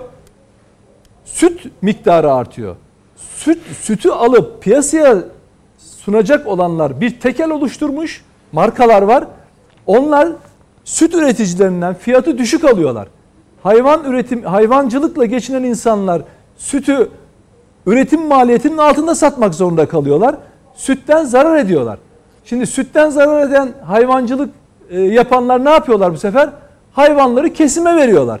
Şimdi bugünlerde et biraz göreli olarak ucuzladı diyorlar ya yani Avrupa fiyatlarından da hatta biraz ucuz diye esnafın şeyi var. Yani tamam bize göre yüksek ama hani durgun şeyi var. E, Et fiyatlarında bir göreli, geçmişe göre hızlı artış değil bir durgunluk var. Onun nedenine süt verecek hayvanlar kesime gidiyor. Şimdi bu ne demek biliyor musun? Bu şu demek. Devlet bir takım şeyleri teşviğini veriyor. Ondan sonrası Allah kerim. Kardeşim piyasayı düzenleyeceksin. Şimdi Mete'nin anlattığı tarım kredi şeyleri, e, mağazaları, tarım kredi kooperatifleri. Şimdi bu oradaki ürünler devlet o ürünleri kendi üretiyor mu? Hayır. Piyasadan alıyor. Yani Mete'nin dediği gibi o fiyat piyasa fiyatıyla oradan satılıyor. Belki 1 lira, 2 lira, 3 lira, 5 lira aşağısına satılıyor gününe göre. Ha biraz ucuzmuş gibi lanse ediliyor ama piyasada satılan ürünü alıyor. Nitekim o 3 market 3 isimli şey 3 harfli marketlerde Çok ne yapıyor? karıştırıyor. Piyasadan ürünler alıyor. Onların bir de şöyle avantajı var. Aslında sınırlan yani işte devlet orada lazım bize. Ne nerede lazım? Adamlar kendi markalarıyla, kendi isimleriyle ürünler pazarlıyorlar. Şimdi reyona gidiyorsun. X ürün mesela başka bir markayı 70 lira koymuş. Kendisi adıyla koyduğuna 50 lira koyuyor. Ama ne yapmış? Mete'nin de e, Serhat'ın da söylediği gibi gramajı düşürmüş. Şimdi adam hem üretimden üretici olarak kazanıyor, paketlemesinden kazanıyor. Bir de %4-5 de mağaza karını koyuyor üzerine. Ondan sonra hani bahsedilen milyarlarca lira kar ortaya çıkıyor. Şimdi devlet bunları yani zaten hep bakın bunları biz nerede öğreniyoruz? Ben de Bey anlatıyor. Halk anlatıyor. Sosyal medyada görüyoruz. Kendimiz soruyoruz nasıl olduğunu. Kendimiz bile bir, bir takım burada oturuyoruz dört kişi. Ya ne olabilir falan diye çıkarımlar yapıyoruz. Ya arkadaş devlet bu kadar sahipsiz bırakabilir mi? Mesela deniyor ki işte ne dönüyor ne dönüyor buna? Gıda terörü, bilmem işte fiyat terörü falan isimler konuyor. Ya E, tencere darbesi. darbesi mesela diyor değil mi? Peki öyle kabul edelim. Biz bu tür olgulara karşı nasıl mücadele ediyoruz? Dağda, değil mi? Bayırda, ovada terörist bırakmıyoruz. Nasıl yap yapıyoruz bunu? Devletin gücüyle yapıyoruz. Devlet orada öyle iyi organize olmuş ki terörle mücadele konusunda nefes aldırmıyor. Terörist sayısı azalıyor. e, Örgüte katılan sayısı azalıyor. Örgüt dağılma şeyine geliyor değil mi? Feryat figan ediyorlar. Peki devlet gücünü ekonomide niye göstermiyor? Bir tek alanı var. Maliye Bakanlığı olarak işte gıdada mesela KDV'yi %1'e indiriyor. O marketler akşamına o fiyata koyuyorlar, yansıtıyorlar. Yani devletin indirdiği yüzde İşte tam o dediğim o. Yani bu ahlaki ahlaki boyut dediğim şey tam olarak o. Evet. Yani çok güzel bir noktaya geldik.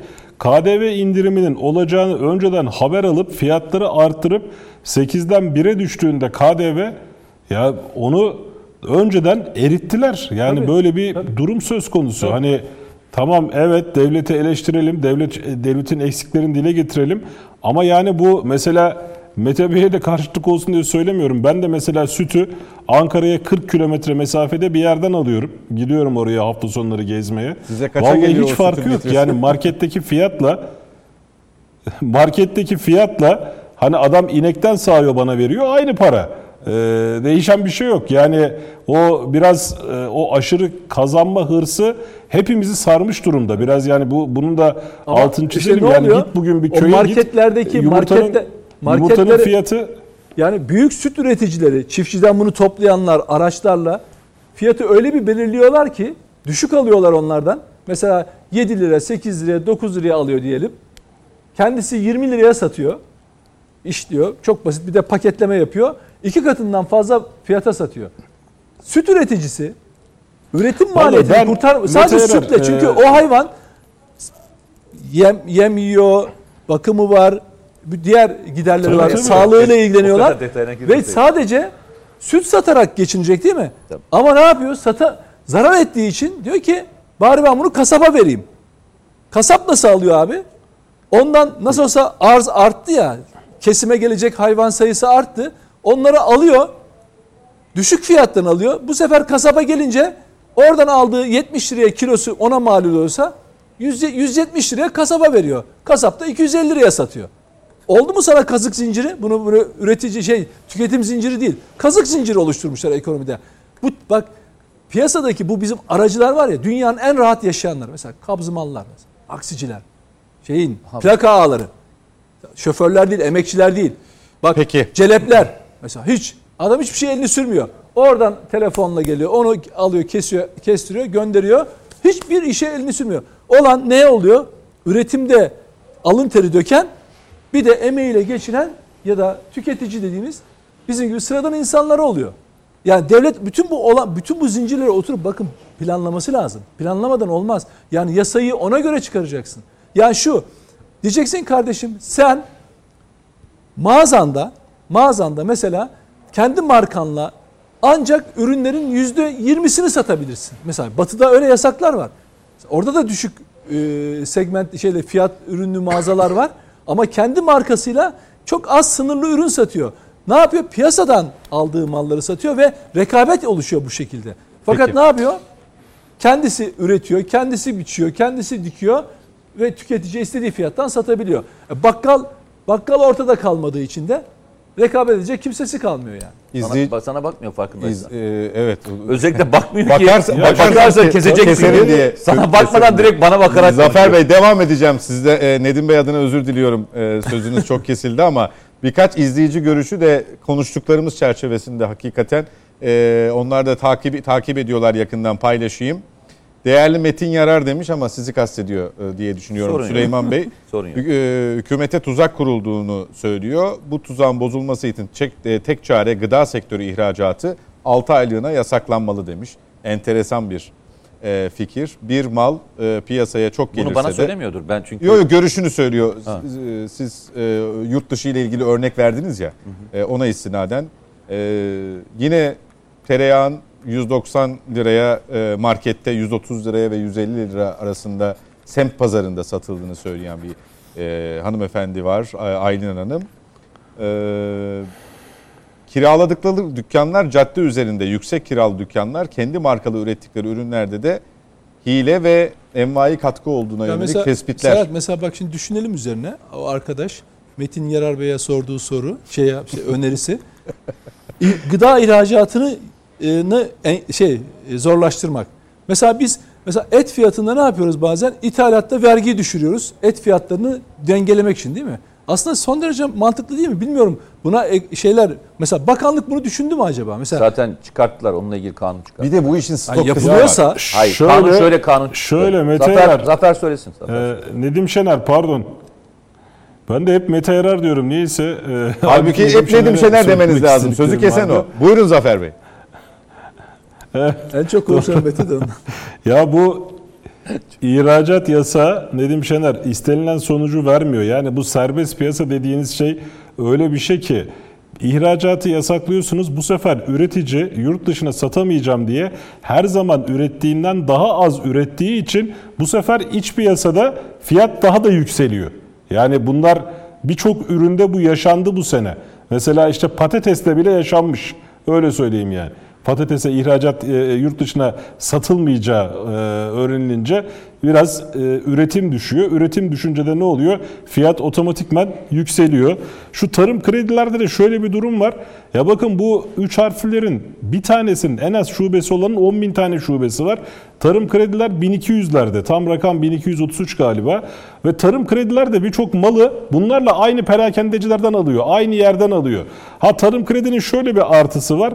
Tarım kredi en azından yerli ürün, kaliteli ürün satıyor.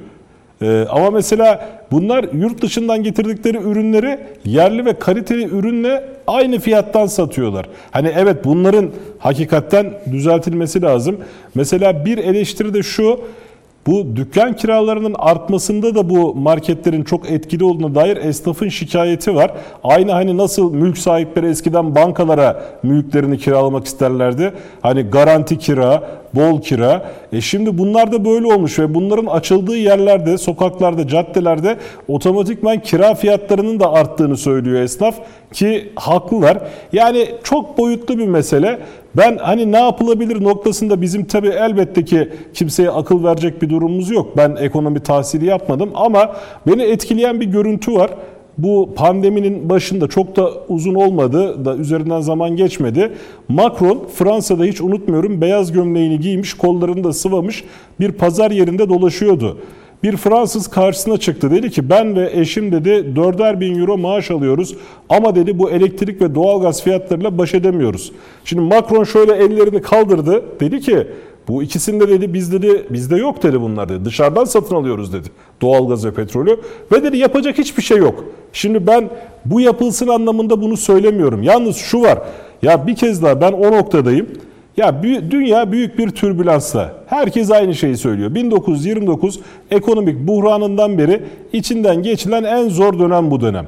Dolayısıyla bu dönemde yani e, her şeyin popülizm yapılmadan toplumla, vatandaşla, kamuoyuyla e, tüm çıplaklığıyla ve açıklığıyla paylaşılması gerektiği kanaatindeyim ve bazı noktalarda hakikaten hepimizin e, ne bileyim gerekirse o ürün çok pahalıysa evet orada biz tavrımızı koyalım. Almayalım mesela. Yani onun indirilmesini biz de vatandaş olarak biz de sağlamaya çalışalım. Elbette ki devlet ne yapması gerekiyorsa yapsın. Ama şu da var bakın Serhat Bey mesela adamın evi var. Kiracısından 2000 lira kira alıyordu bundan 6 ay önce. E şimdi aynı evi kiracıyı çıkartıp 5000 liraya vermeye çalışıyor. Şimdi sen o evi 5000 liraya verdiğinde cebine 3000 lira daha fazla giriyor ama herkes aynı şeyi yaptığı için sen aslında bir taraftan küçük küçük kazandığını düşünürken öbür taraftan büyük büyük de kaybediyorsun. Yani e, burada hani bu meselenin hani ahlaki boyut meselesi burada bence çok önemli. Devletlerin de, bizlerin de, hükümetlerin de yani bu zor dönemde ayağımızı yorganımıza göre uzatmamız gerektiği bilinciyle hareket etmesi gerekiyor. Yani bu dönem öyle bir dönem. Hani Macron bunu söyleyebiliyorsa sokakta yapacak hiçbir şey yok noktasındaysa e işte haberlerini okuyoruz. Yani e, yok sıcak suyu saatli vermeler, işte e, kışın ısınma tavsiyelerinde bulunmalar, gravat yasakları. Yani dünya buna böyle tedbirler almaya çalışıyor. Biz sanki hiçbir sorun yokmuş ya da bu sorun tamamen bize özgüymüş gibi hareket edip bir taraftan yaptığımız yama öbür taraftan taştığında ona ona e, uygun bir çözüm bulmaya çalışıyoruz ama çözüm öyle hani küçük bireysel çözümlerle geçiştirilecek bir şey değil. İşte az önce söylediği süt inekleri kesildi. Niye kesildi? E çiftçi besleyemiyor ineği. Yem maliyetini karşılayamıyor. E karşılayamadığın zaman ne oluyor? Bu sefer e, süt fiyatları tırmanıyor. İşte biz az önce söylediğim noktaya geliyorum. Başka yani bir karar vereceğiz. Bu dönemde şunları şunları şunları yapmak yerine ben çalışanımı, üreticiyi, çiftçiyi destekleyeceğim ve e, bunları ayakta tutmaya çalışacağım diyeceğiz. Ya da diyeceğiz ki hayır kardeşim biz ben bunları feda ediyorum. Şu şu şu alanlarda ben büyürsem bunu buradan tolere edebilirim diyorsak onu diyeceğiz. Ama e, yani benim yaptığım okumalardan, yaptığım görüşmelerden bir gazeteci olarak çıkardığım sonuç e, yani öyle bugünden yarına çözülebilecek bir dönemden geçmiyoruz. Yani zor bir süreç bizi bekliyor. İşin açıkçası Peki. bu. Aha şu var. Bahar aylarından itibaren enflasyonda bir düşüş bekleniyor. O düşüşle beraber fiyatlarda da biraz e, indirim bekleniyor. Ama bu enerji maliyetleri böyle devam ettikçe, emtia fiyatları böyle devam ettikçe, e, gıda ürünlerindeki maliyetler böyle sürdükçe acı ama gerçek yani böyle bir e, durumla karşı karşıyayız. Evet enflasyonu e, hastalıkla özdeşleştirirsek hastalık kiloyla gelir gramla gidermiş. Biraz bu söylediklerimizden belki bunu çıkarabiliriz. E, mesela bir beyefendi demiş ki marketlerde oluşan fahiş fiyatlarla alakalı çok acil geniş katılımlı bir çalıştay düzenlenmeli ve bu çalıştayın sonuçlarına göre gerekli tedbirler mevzuatla gözetilerek alınmalı demiş. Aşırı kar hırsına vurgu yapan izleyicilerimiz çok. Enflasyonun en temel nedenlerinden biri. İşçi ücreti üretim işletmesinin toplam maliyetinin %30'u iken %30'luk bir asgari ücret artışı iş yerinin maliyetini %9 arttırırken işletme %30 zam yapıyor. %21'lik fahiş artış yapılmış oluyor.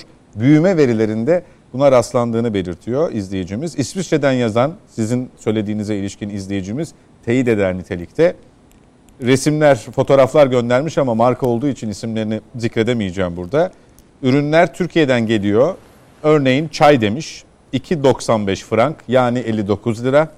Aynı ürün Türkiye'de 80 küsür lira. Pirinç aynı şekilde. Bunun gibi yüzlerce ürün var. Tek tek fotoğraflarını fiyatlarıyla birlikte göndermiş ki sosyal medyada da gün içinde bu tip e, bilgilere yine rastlıyoruz. İsviçre, İsviçre yine iyi. Amerika Birleşik Devletleri'nde bile bazı ürünler Türkiye'de üretilen ürünlerden bahsediyorum. Tarım ürünlerinden bahsediyorum. Orada ucuz. Dolar Daha ucuz. üzerinden, euro Dolar üzerinden. üzerinden daha ucuz. Yani, Yani bak Zafer'in Yani- Zafer'in örnek verdiği konu eğer ihra- bu konuda Uzunsa ihracatı araya gideyim, öyle yok devam. kısa. Ee, ihracatı engellerseniz buradaki üretim aksıyor bir. İki aracı karları inanılmaz yüksek. Maliyeti asıl oluşturan şeyler on- onlar ve hep de enerji fiyatlarına falan ulaşım ma- nakliye maliyetlerine. Demek ki ne?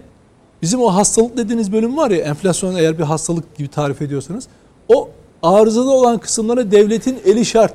Yani öyle üretimi de dağıtımı da şey yapamıyorsunuz. Mesela elektrik piyasasında devlet nasıl? Her alanında var değil mi? Her alanında var. Kontrol ediyor. Maliyet gram gram şeyini biliyor. Demek ki bakın hayvancılığa o kadar büyük destekler, tarıma o kadar büyük destekler veriliyor ki ama onu şey gibi böyle toprağa saçıyorsunuz. Ama orada bir piyasayı düzenleme e, şeyi var. Ne nerede? Mekanizması var. Enerji piyasası Enerji. Ben de onu söylüyorum. var. Ben de onu Hayır söylüyorum. onun dışında Bakın- her gün bir gün önce oluşan bir e, yapı var orada. Bakın Evet. onu söylüyorum. Devletin aktif bir şekilde gıdada, diğer ürünlerde yani şöyle düşünün. Hayvancılık konusunda destek vermişsin. Bir sürü e, şey canlı hayvan e, süt e, verimi artmış. Ama üretim maliyetleri şey arada aracılar var. Sütü toplayanlar düşük fiyatta üreticiyi kıstırmış. Üretici düşük fiyattan zarar ettiği için hayvanı kesime vermiş. Kesilen hayvanı da celebe kaptırmış. İki taraftan da zarar ediyor. Şimdi Peki. demek ki devlet o süreçlerde devreye girecek bir şekilde mekan- yani şöyle bir şey. O sütü devlet toplayacak icabında. Doğrudan doğrudan gönderecek. Ya da, ya da aracıları kaldıracak, onu engelleyecek. Ben devletten onu beklerim arkadaş. Yoksa şöyle ya maliyetleri artıyor. Dünyada da böyle falan filan. Eylülebet böyle gider o zaman. Peki. Yani ihracatta ihracatta şey yapan firmalar değil mi? İhra, gıda ihracatı yapıyorlar. Zafer'in dediği gibi Ben üretimi üretimi durduruyor değil mi? İşte onun tepesine bineceksin. İcabında onun şirketine el koyacaksın. Kardeşim sen niye üretmiyorsun ya? Yani illa elin Johnny'sine, elin e, Hans'ına Almanya'ya, Almanya'da da böyledir biliyor musunuz? Türk marketleri falan. Almanlar bile gider orada Verin alışveriş yapar. arkadaşlar. Çok ucuz diye. Verin ekrana başka türlü çünkü e, şey yapamayacağım. Reklama mı? Evet. Şey gibi oldu. Aa, Nedim Şener'in arkadaşını bulduk. Gündüz, gündüz kuşağı Evet, programında. bu haber bu, haber bu evet. Haber buydu. Bu Ee, haber- Nedim'in az önce atıfta bulunduğu, bahsettiği yıllar öncesine ait 99 mu? Ecevit'in 90, rüyası 96 salça oldu. Başlıklı ki çok etkili bir e, başlık bence. Evet. Ya çünkü 98, şöyle ya ben ona 1998. gönül vermiştim. Yani ben ya, devlet bu ülkeyi yöneten bak şöyle e, bu, şimdi Ecevit gibi bir adam ben Nedim ucuz reklama ucuz gidecekler. ucuz ucuz domates yedireceğim. Çocukların reklamı salça bir saniye. olacak. Bir saniye.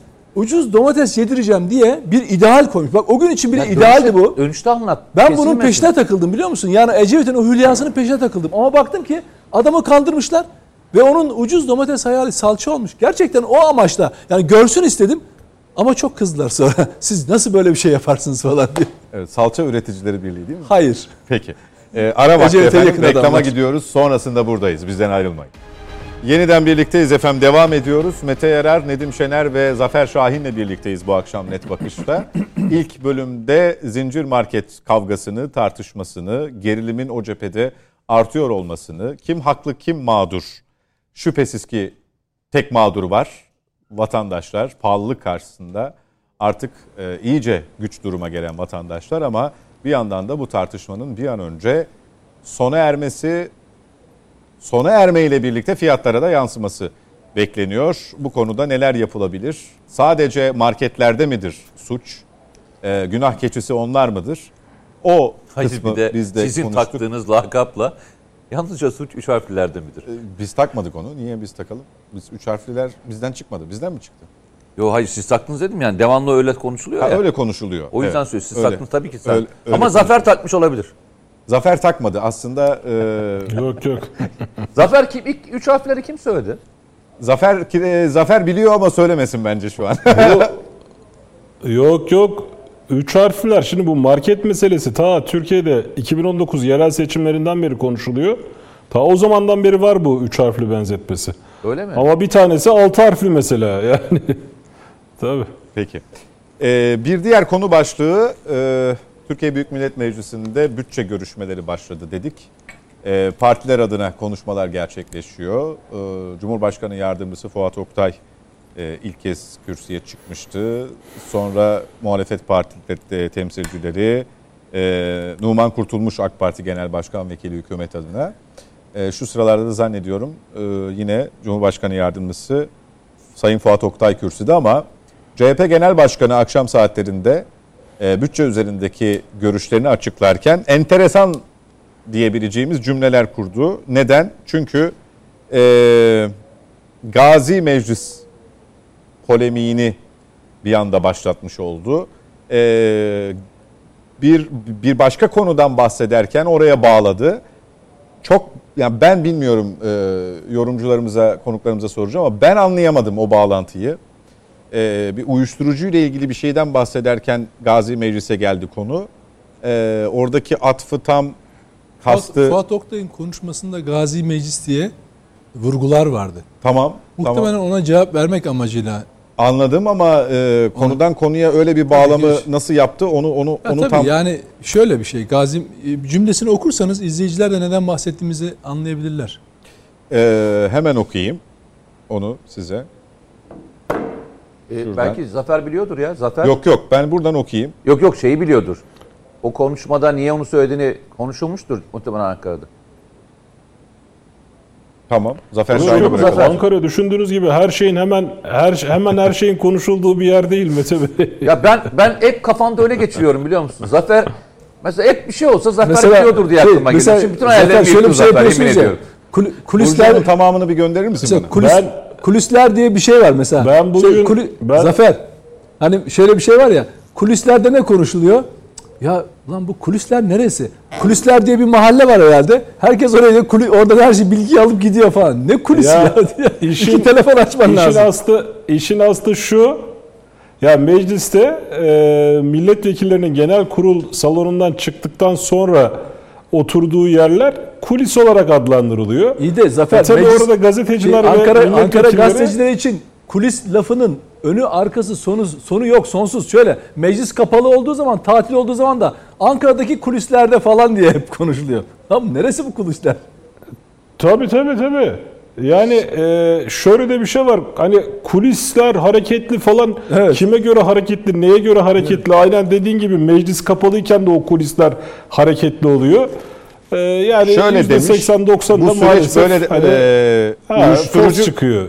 Uyuşturucu kaçakçılarına parayı getirin ve e, ne yaparsanız yapın dediniz. Parayı getirin ne olursa olsun getirin dediniz. Orayı bir bulmaya çalışıyorum.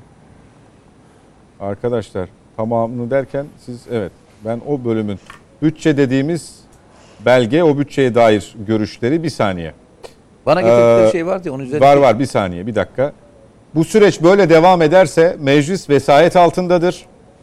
Milletvekillerinin sorularına dahi cevap verilmezse Sayıştay'ın raporlarına müdahale edilirse ve bunu yürütme yaparsa o parlamento yürütmenin vesayeti altındadır. Gazi meclis diyoruz. Hani gaziliği nerede kaldı diye devam ediyor konuşma. Çocuğu uyuşturucu kullanan annelerle görüştüm. Haberiniz yok sizin. Bağcılar'a gittiniz mi? Araştırma raporlarını göndereceğim. Torbacı Türkiye'ye geliyor, yakalıyorsunuz. Torbacıyı kullanana sorun. O adamla neden müsaade e, mücadele etmiyorsunuz? Ahlak kavramını çok yıprattınız. Meclise Gazi Meclis diyorsunuz. Tarihi de bilmiyorsunuz. Ben uyuşturucudan şikayet ediyorum. Siz baronlarını savunuyorsunuz. Nasıl olur böyle bir şey? Siz hiç fakir mahallelerdeki anne babaları dinlediniz mi? Buraya Gazi Meclis diyorsanız şehit ve gazinin arasında neden ayrım yapıyorsunuz? Bu ayrımı yapamazsınız. Ben şimdi anlamaya çalışıyorum halen. Yani Çok okudum zor. ben bunu da. Denemeyin yani. Denemeyin. Yani çünkü şey eğer Gazi Meclis'in Gazi Türkiye Büyük Millet Meclisi'nin Gazi ünvanına eğer bir söz ediyorsa asıl tarihi bilmeyen Kılıçdaroğlu olabilir. Ama onu da bilmemesi bilmediğini düşünmüyorum yani. Hani Türkiye Büyük Millet Meclisi'nin 23 Nisan 1920'de Kurtuluş Savaşı ile beraber Kurtuluş Savaşı'nı yöneten bir meclis olduğunu bilmek ve bu hüviyetiyle o savaşı kazanmış olmak tarihte de tek bir örneği olarak Gazi ünvanını kendisi her seferine her yıl kur- kuruluş döneminde tekrar eden bir olgudur, bir gerçektir. Gazidir. Dünyada bir örne başka bir örneği yoktur. Yani Kurtuluş Savaşı'nın yönetildiği, kendi ülkesinin kurtuluşunu sağlamak için kurulan ve onu başarıyla e, gerçekleştiren bir başka meclis örneği yok. Dünyada tek. Bunun yanında maalesef Kurtuluş Savaşı'nda bile e, uğramadığı bir saldırıya içerimizde Türkiye'nin içindeki Fethullahçı Terör Örgütü isimli hain ekip tarafından bombalı saldırı yapıldı. Yani eğer tarihi yani eğer ne kastettiğini anlamıyorum ama ben izleyicilere muhatap olarak şunu söylemek istiyorum. Türkiye Büyük Millet Meclisi şerefli, çok şerefli, e, bir gazi bir meclistir. Bu ünvanı fazlasıyla hak etmiştir. Bak fazlasıyla hak eden bir Bir kurumdur. saniye bu Gazi Meclis'le ilgili bir 15 Temmuz göndermesi hissediyor musun bunda? Bununla E, meclis şöyle e, ga- ga- şey arasında şehit ve gazi arasında ayrım yapıyorsunuz vurgusu o. Çünkü 15 Temmuz şehit ve gazileriyle ilgili bugünkü hükümetin ayrı bir tutum aldığını işte Güneydoğu şehit ve gazileriyle ilgili ayrı bir tutum aldığını savunan bir düşünceyle bunu daha kaç her e, 15 Temmuz'da bir argüman olarak kullanır Kılıçdaroğlu. Ama onun derdi şöyle. Bir 15 ya o- şimdi o 15 Temmuz gecesi Bakırköy Belediye Başkanı'nın evinde saklanmış bir CHP Genel Başkanı'ndan başka bir laf beklenmez. Onun gaziliği anlamasını beklemem zaten. Yani Gazili Türkiye Büyük Millet Meclisi'nin gazine laf edecek adam daha dün anti-emperyalist Cumhuriyet Halk Partisi kuruluşu kuruluşu öyle Atatürk'ün anti-emperyalist olarak oraya. kurduğu bir partinin başkanı olarak Amerikalı bir danışmanın danışmanlığına ihtiyaç duyuyor ve bunu da bir şeymiş gibi kitlesine satıyor ya. Yani muyum? Burada bu insanın Türkiye Büyük Millet Meclisi'nin gaziliğini anlamaması çok normal. Çok normal. Dolayısıyla eğer vurgusu ona şimdi dolayısıyla 15 Temmuz gecesi gidip Bakırköy Belediye Başkanı'nın saklanmış bir kişi saklanmış bir kişi yani diğer liderlerin de ne yaptığını biliyoruz da aşağı yukarı onun saklandığının fotoğraflarını kendileri paylaştığı için e, çok daha net söylüyoruz. Saklanmış bir kişinin gazilikten, şehitlikten e, bize kimseye vereceği bir akıl şey yok. Geldiği nokta geçen yüzyılın başında Atatürk tarafından anti-emperyalist düşünceyle, ulusalcı e, görüşle kurulmuş Cumhuriyet Halk Partisi ikinci yüzyıla ikinci yüzyıla emperyalist ABD'li bir aktivistin, bir yazarın baş danışmanlığına ihtiyacı olmuş. Amerika'dan internetle bağlantıyla Türkiye ekonomisine yapılan eleştirilerle kendisine vizyon çizen bir parti haline gelmiş. Küreselcilerin, küresel sistemin bir aparatı haline dönüşmüş. Bu ama böyle bakın bu stüdyolar şahit. Hani hep söylüyorum bu spotlar, bu sandalyeler, bu sizin oturduğunuz sandalye bile şahittir. Bunu kaç defa anlattık. Kılıçdaroğlu'nun böyle bir vizyonunu için bu toplantı yapmasına da gerek yoktu zaten. Gelişi, konuşmaları, süreci belliydi. 15 Temmuz'a sırtını dönmüş birisi, kontrollü darbe demiş, FETÖ'nün yalanını raporlaştırmış birisi. Den başka bir şey beklenmez Serhat Bey. Peki. Mete Yarar. Ya Ben Ben- açıkçası ben, ben, yani Nedim Şener de beni ben sen de kendini fazla zorlama anlamak için. Sen bir yok, şey ben anladın. hiçbir şey anlamadım. O yüzden de hani Ha, ben yalnız değilim anladım tamam. Hayır anlamadığım bir mevzunun e, üzerine yorum yaptığımda çok tehlikeli bir şey. Yani Gazi Meclis e, yani hepimizin çok koruması şimdi sonuçta siyaset de o mecliste yapılıyor. Türkiye Büyük Millet Meclisi. Hepimizin önem vermesi gerekiyor. Muhtemelen yarın açıklayacaktır şey e, Sayın Kılıçdaroğlu.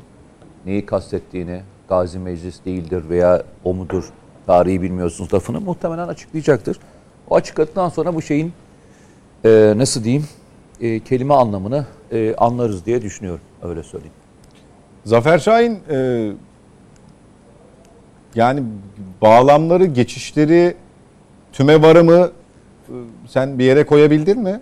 Sorun mu bizde acaba? Ben bir yandan da Valla şöyle aslında sürpriz bir şey yok. Yani bir süredir biliyorsunuz Kılıçdaroğlu Türkiye'nin cari açığını uyuşturucu ticareti yoluyla finanse ettiği iddiasını sık sık gündeme getiriyor. Yani çok hazin bir durum ama hani bir ülkenin ana muhalefet partisi liderinin hele hele CHP gibi bir partinin genel başkanının kendi ülkesini dış dünyaya böyle lanse ediyor olması hazin bir durum.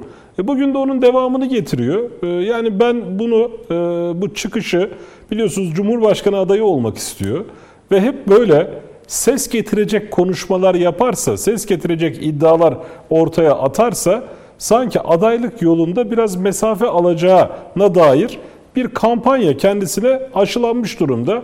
Onun gereğini yapıyor. Yani şimdi şunu düşünmesi lazım. Olur da iktidar olursa eskaza diyelim ki aday oldu ve seçimi aldı. Ya siz bugün kendi ülkenizi, kendi güvenlik kuvvetlerinizi, askerinizi, polisinizi, e, herkesi, devleti uyuşturucu ticareti yapmakla itham ediyorsunuz. Peki bugün batıya şirin gözünmek, gözükmek için dile getirdiğiniz bu iddia yarın sizin devre iktidarınızda batı tarafından önünüze konulursa ne yapacaksınız? Yani bu hakikaten ya büyük bir çelişki bir siyasetçi adına. Bakın mesela insanlar bunu çok bilmezler. 1930'lu yıllarda Amerika Birleşik Devletleri'nde Gardio galiba Gardio isimli bir senatör bir yasa teklifi hazırlıyor ve Türkiye'yi ve dönemin Cumhurbaşkanı Gazi Mustafa Kemal Atatürk'ü aynı bu suçlamayla hedef alıyor biliyor musunuz? Diyor ki Türkiye diyor uyuşturucu ticareti yapıyor. Türk mallarına diyor sarı bir işaret koyalım. Herkes Türkiye'nin uyuşturucu ticareti yaptığını bilsin diyor. O zamanki amaç ne? O zaman Türkiye daha yeni yeni işte Kurtuluş Savaşı'ndan sonra kendisine gelmeye çalışıyor. Misak-ı milli hedefi var. Türkiye bunu sağlamak için harekete geçmesin diye Türkiye üzerine bir baskı kurmaya çalışıyorlar. Gelin 90'lara Necmettin Erbakan'a aynı yalanla saldırıyorlar. E gel 2022'ye bugün enteresan bir şekilde bu uyuşturucu yalanı bu sefer bir kez daha servis edilmiş durumda. Sen Ha, o da o şey zaman orada bir oturup düşüneceğiz. Yani acaba Zafer, Ecevit döneminde de var. Ecevit döneminde de haşhaş ekimiyle ilgili ha tabii Ecevit aynı suçlamayı yapıyorlar. E tabi tabi haşhaş ekimini sınırlayın diyorlar. Doğru söylüyorsunuz. orada suçlama da aynı 70'lerde de var. Evet bravo. Evet evet iyi iyi hatırlattınız. Yani şimdi kardeşim o zaman demek ki bu iş dönem dönem Türkiye'ye karşı Batı tarafından bir sopa olarak kullanılan bir yalan, bir argüman. Şimdi siz neden kendi devletinizi dış dünyaya böyle gösteriyorsunuz ki? Ya ve bununla hani derler ya aynı yöntemi deneyerek farklı sonuç almaya çalışmak diye bir tabir var. Hakikaten öyle ya. Bu tarz bir siyasetin iş yapmadığını yakın tarihte defalarca gördü Kılıçdaroğlu. Ya en basit işte bu MİT tırları rezaleti ya. MİT tırları kumpası. Yani FETÖ'nün servis ettiği o zaman da amaç neydi? Türkiye'yi efendim terör örgütlerine silah yardımı yapan bir ülke olarak uluslararası kamuoyunda teröre destek veren bir ülke olarak yaftalamaktı. E bunu göğüslerini gere gere meclis kürsülerinden anlattılar. Yasa dışı ses kayıtlarını dinlettiler. Ne oldu? Bir sonuç alabildiler mi? Ya da halk buna itibar etti mi? Etmedi. E bugün de benzer bir şey. Ben şimdi az önce baktım İçişleri Bakanı Süleyman Soylu aslında çok net bir e, durum tahlili yapmış. E, hafta sonundaki diyor işte o vizyon toplantısından diyor beklediği sonucu alamayınca bu iddiayı yeniden gündeme getirdi diyor. Hakikaten öyle yani bir skandal diyebileceğimiz bir vizyon toplantısı ve neticesinde ertesi gününde siz böyle bir e, açıklama yapıyorsunuz. Ee, Yani bunu çok fazla e, dediğiniz gibi böyle derin anlamlar taşıdığını ben hakikaten inanmıyorum.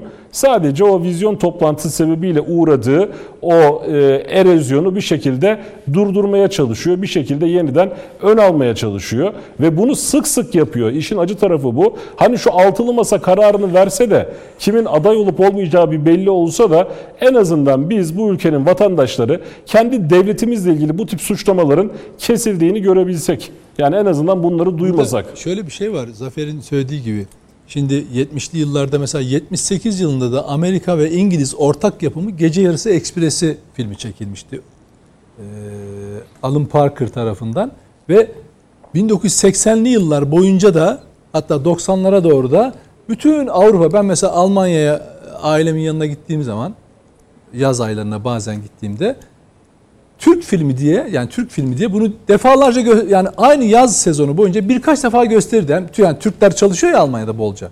Sürekli gece yarısı ekspresini verirlerdi. Yani böyle insanlar dışarıda size narkotikçi falan gibi bakarlardı. Çünkü bu bir imaj çalışmasıydı. Çünkü Türkiye'nin e, İncirlik üssünü falan kapattığı süreçte o film çekilmişti ve bir amacı vardı. Şimdi ben onu öyle bir yazı yazmıştım. Kılıçdaroğlu bir gece yarısı ekspresi senaryosu yazıyor aslında. Amerika bakın Amerika'nın narkotik raporlarında da benzer suçlamalar var. Fethullahçı terör örgütünün tweetlerinde de bu suçlamalar var. Fuat Avni 2014'te bunları yazmıştı. Hatta Kılıçdaroğlu bunu video 10 dakikalık bir videoyla bir akşam vakti paylaştığında benim diyor yazdıklarımı nihayet Kılıçdaroğlu muhalefet uyandı diyor. Sahiplendi falan diyor. Yani ke- kendi söylüyor bunu. Başkası söylemiyor. İlginç olan şu.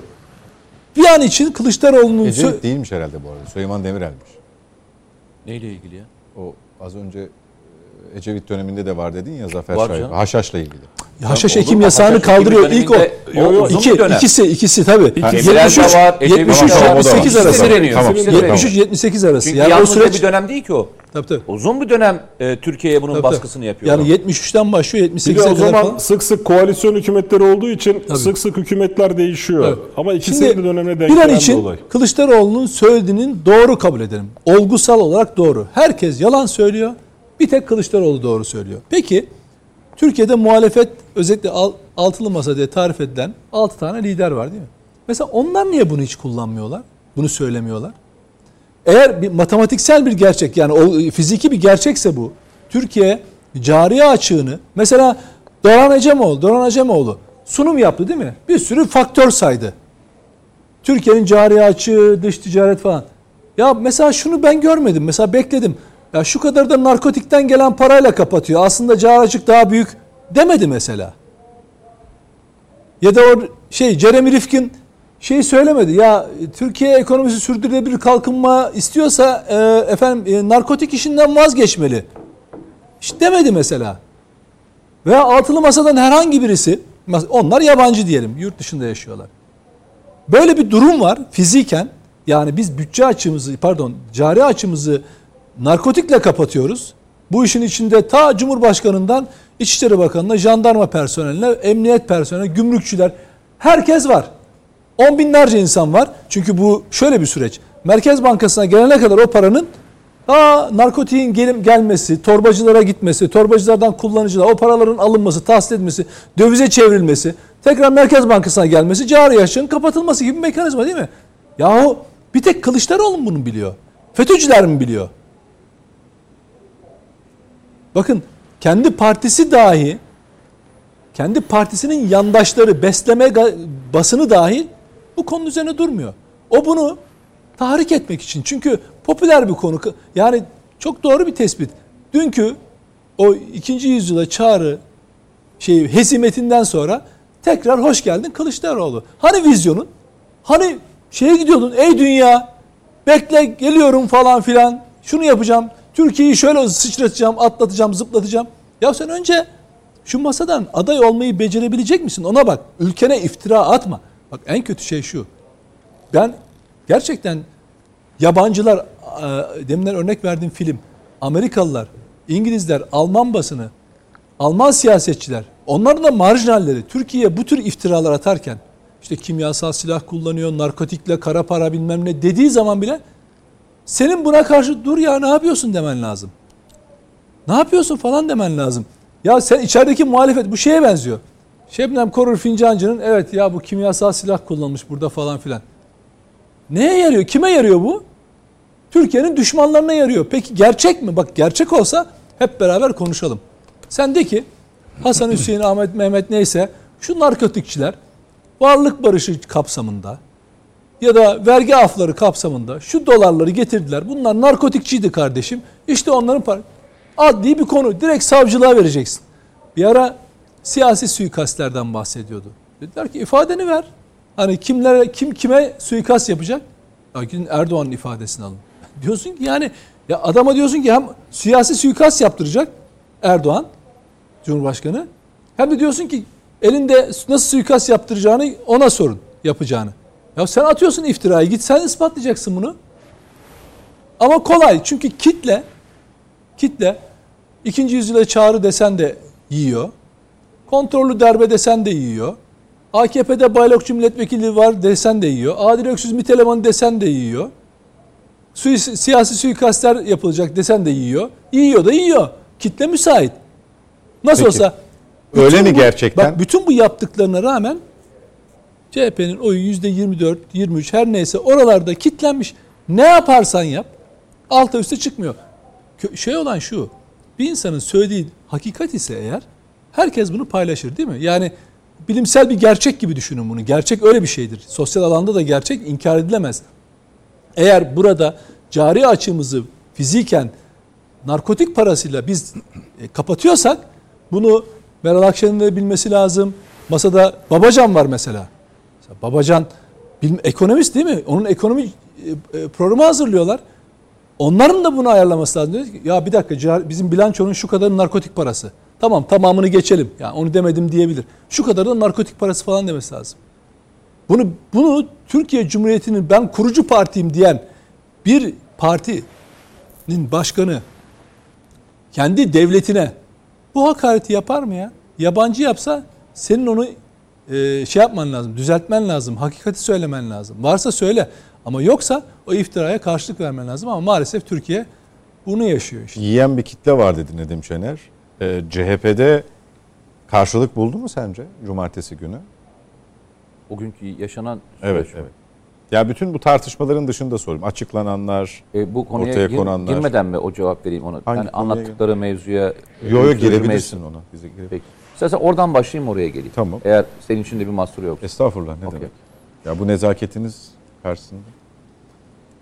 Bazıları çok kötü davranıyor. Ben iyi davranmaya çalışıyorum. Evet. Şimdi e, şöyle söyleyeyim. E, ya beni, e, ben hafta sonu şeydeydim. Cumartesi günü Osmaniye'deydim. Herkese bir çok selam söyleyeceğim Osmaniye'dekilere. E, müthiş bir halk var. Yani Türkiye'de nereye gidersiniz gidin sağduyusu olan ve gerçeğin e, peşinde giden de bir halk var. Vicdan olan bir halk var. Siz ne söylerseniz söyleyin. e, aslında toplum bunun karşılığını size veriyor. Benim ne düşündüğüm önemli değil. Genel Türkiye'nin geneli ne düşünüyor bu konuda? Bu söylemlere nasıl tepkiler veriyor? Onların durumları nedir? İyi bir e, hani zaman zaman eleştiriyoruz ya işte eleştiriliyor daha doğrusu. Tarih bilmiyorlar falan. Yok çok da güzel tarih biliyorlar. Demin saydığım bütün hikayenin her şeyini bu ülkenin gerçekliği içerisinde yaşıyorlar. Yani ya biz çok iyi tarih bildiğimiz için mi Ecevit'in döneminde yaşananları, onları ve diğerlerini biliyoruz? Yaşımız müsait çünkü gördük bir şekilde. Ee, en azından daha sonraki dönemlerde de okuduk. Çok basit bir şey söyleyeceğim. O dönem e, Türkiye'yi Amerika Birleşik Devletleri gerçekten sıkıştırmak için o zaman tam da şey dönemi Ermeni e, katliamlarının yavaş yavaş başladığı, suikastlerin başladığı dönemler. 70'li dönemler. Bir taraftan da Türkiye'de işte bu şey Kıbrıs Harekatı sonrası dönem. e, tam Türkiye'yi köşeye sıkıştıracaklar. Amerika'da, Senato'da şu konuşmalar geçiyor. Bak aynen konuşmayı söylüyorum. Milletimizi ve Amerikan gençliğine Türkiye'de ekilen haşhaşlardan elde edilen uyuşturucuyla zehirliyorlar diyorlar. Böyle geliyor şeye. Senatoya böyle geliyor. Ve topluma böyle servis ediliyor Amerika'ya. Amerika'ya böyle servis ediliyor. Her ölen genç, genç, genç Türkiye'den gelen bu malzemeyle ölüyor diyor. Şimdi Türkiye yetkililer bu şey açıklama sonrasında bir şok geçiriyorlar. Yani Türkiye'den e, ve kayıp olan haşhaş miktarı falan diye söylediği rakamlar çok küçük rakamlar. Yani, Yani- Demirel diyor ki ya ben haşhaş ekimini, afyon ekimini nasıl yasaklayayım? Benim afyon diye bir ilim var. Hayır, Bütün onu afyonun ta- tamamı Amerika'da tüketilenin yüzde ikisi değil o tarihte. Hayır, hepsini üretseler. Tabii, ya tabii yüzde ikisi onlar değil. başka şeyde Tabii. kullanıyorlar. Yani başka ürünlerde kullanıyorlar. gıdada, tabii. Gıdada her şeyde kullanıyorlar. Diyor ki hani hepsini yapsak yapamazsınız. Ve o dönem yaz- yazılan bütün raporlarda Amerika'daki e, işte yasaklı malzemenin e, trafiğinde Türkiye'nin ismi geçmiyor. Yani normal kendi raporlarında Türkiye'nin ismi yok. Bak Türkiye'nin ismi yok. Geçen ve gelen malzemenin tamamı işte Meksika ve diğer Güney Amerika ülkelerinden geliyor. Rakamlar da bunu gösteriyor. Ama uzun yıllar boyunca Amerika Senatosu'nda aynen şu bu kelimeyi ısrarla üstüne basa basa servis ediyorlar. Medyasında da. Türkiye Amerikan gençliğini zehirliyorlar diyor. Ya inanılmaz değil mi? Bir de Amerikan gençliği. Bak Amerikan gençliğini zehirliyorlar. İlginç bir propaganda değil mi? Ve 12 Mart 12 Mart muhtırasını verdirtiyorlar ya o tarihte Demirel'e. Nihat Erim hükümetine ilk yaptırdıkları şey haşhaş ekimi yasağı koydurmak. Arkasından rahmetli Erbakan için hatırlarsan Almanya kökenli bir araştırma açılıyor. İşte uyuşturucu kaçakçısı diye ya. Böyle bir soruşturma açılıyor yani. Ve böyle gidiliyor yani. Böyle bir konuşma var. İşte demin e, Zafer'in de söylediği birçok örnekte olduğu gibi. Bu bildiklerimiz, bilmediklerimiz de var ben size söyleyeyim sana. Ama mesela bu seneki Avrupa'daki ra- rakamlara bakıyorsun. Özellikle uyuşturucu mücadele konusunda yazılanan raporlara bakıyorsun. Hiç öyle bir şey söylemiyor. Tam tersine en fazla başarılı operasyonların icra edildiği ülke olarak geçiyor Avrupa'nın raporlarında. Müca- narko mücadele. raporlarında geçiyor. Şimdi bu raporlara yalnızca ben mi ulaşıyorum?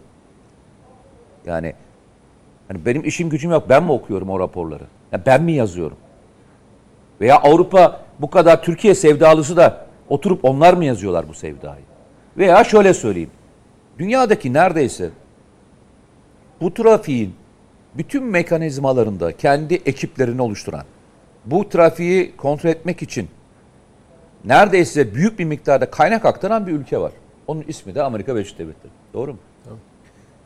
Yani çıkışından nihai gidinceye kadar, Kontrollü transportundan kara parasına kadar, trafiğine kadar bilmediği hiçbir alt yok. Kendileri söylüyorlar. Ama kontrollü teslimat. Yani onun Tamam. bilgisi dahilinde kalacak. Biliyor. şey. Şimdi şöyle söyleyeyim. Amerika Devlet Birleşik Devletleri bu bütün şeyi biliyor, trafiği biliyor ve Türkiye ile de arası bu kadar kötü. Ve Amerika Birleşik Devletleri bunu bizim aleyhimize kullanmıyor öyle mi? Ne kadar iyi niyetliler değil mi? Mesela şey yapıyorlar ya. Ya görmezden yine zaten Türkiye ile aramız iyi falan mı diyorlar yani? O anlamda bakıldığında da denenmişi denemek de enteresan. Yok yok yani. hayır. Ne gibi? Neyi? Ya daha önce yıllar önce yapılmış buna benzer Hayır. bir şey. Yok. Bak o zaman da rapor koyamıyorlar. Benim söylediğim şey sanatodaki konuşmadan bahsediyorum. Çünkü kendi raporlarında zaten böyle bir şey yok. Zaten Türkiye diyor ki yani o zamanki Türk yetkililer ya gidiyorlar konuşma falan yapıyorlar. Ya diyorlar gerçekten gelin bakın kardeşim ya Türkiye'nin toplam rekortesi bu kadar. Siz ne diyorsunuz yani Amerikan gençliğini biz nasıl zehirleyebiliriz falan diye konuşuyorlar. Kendi raporlarında da böyle bir şey olmadığını onlar da biliyor. Kendi raporlarını da koyuyorlar. Yani Türk yetkililer işte emniyet birimleri ve diğerleri alıp götürüyorlar. Diyorlar ki kendi raporunuzda bunu söylüyorlar. Bu raporlar açık zaten dünyanın her tarafında. Çünkü bütün narkotik birimleri birbiriyle eşgüdümle çalışıyor. Birbiriyle eşgüdümle gidiyor. Ya onun bilgisi öbürünün bilgisi dataları birbiriyle paylaşılıyor. istihbarat paylaşımı var.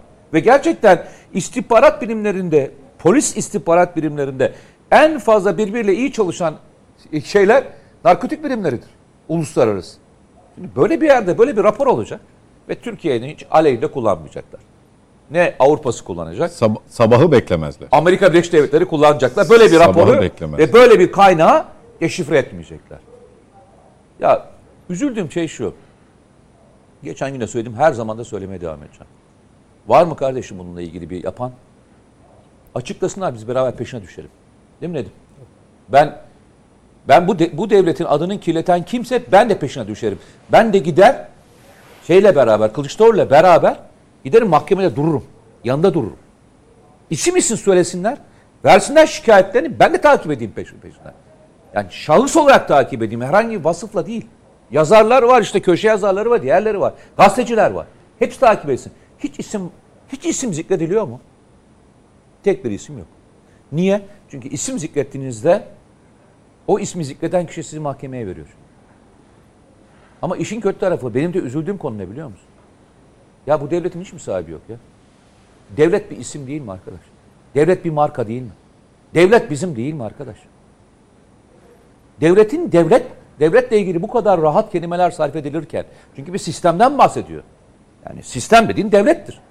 Yani birileri bir şey elde ediyor, o ona veriyor, o ona götürüyor. Demin söylediği gibi Merkez Bankası'na giriyor, ona oluyor. Bununla ilgili cari açıklar kapatılıyor. Bir sistemden bahsediliyor.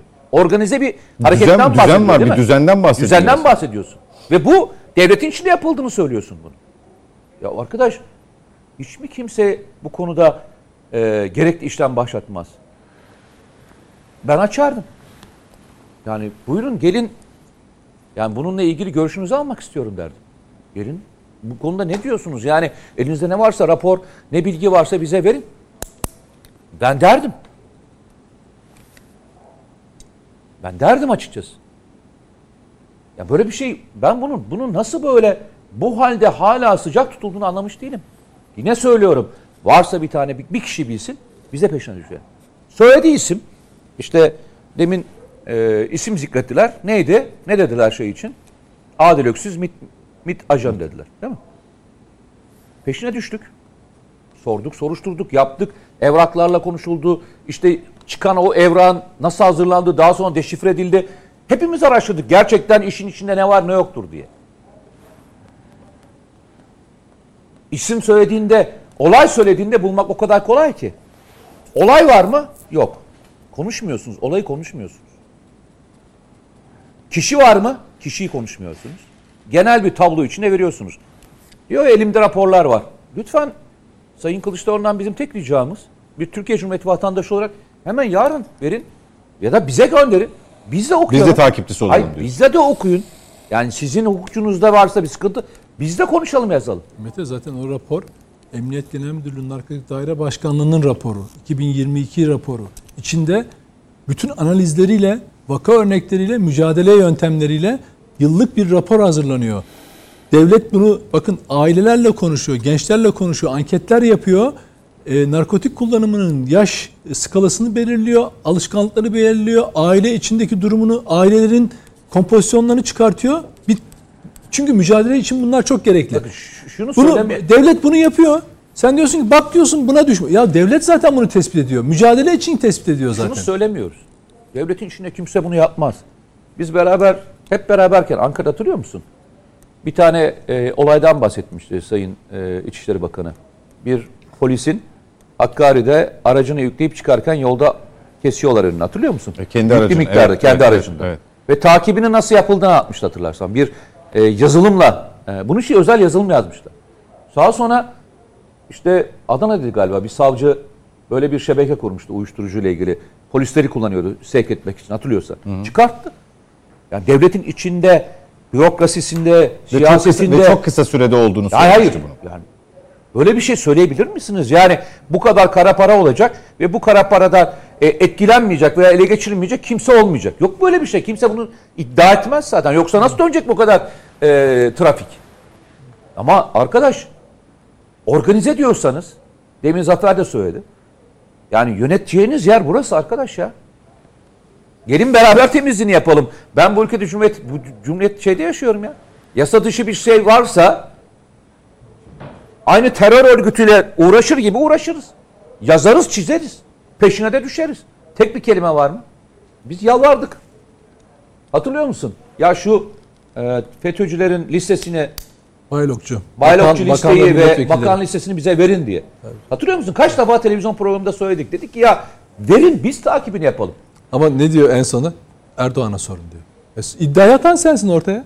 Siyasi cinayetler Erdoğan'a sorun diyor. Yani bir şey söyle ona sorun diyor. Ya kardeşim iddiayı ortaya müddeyi iddiasını ispatlamakla mükellef. Sen iddiayı ortaya atıyorsun.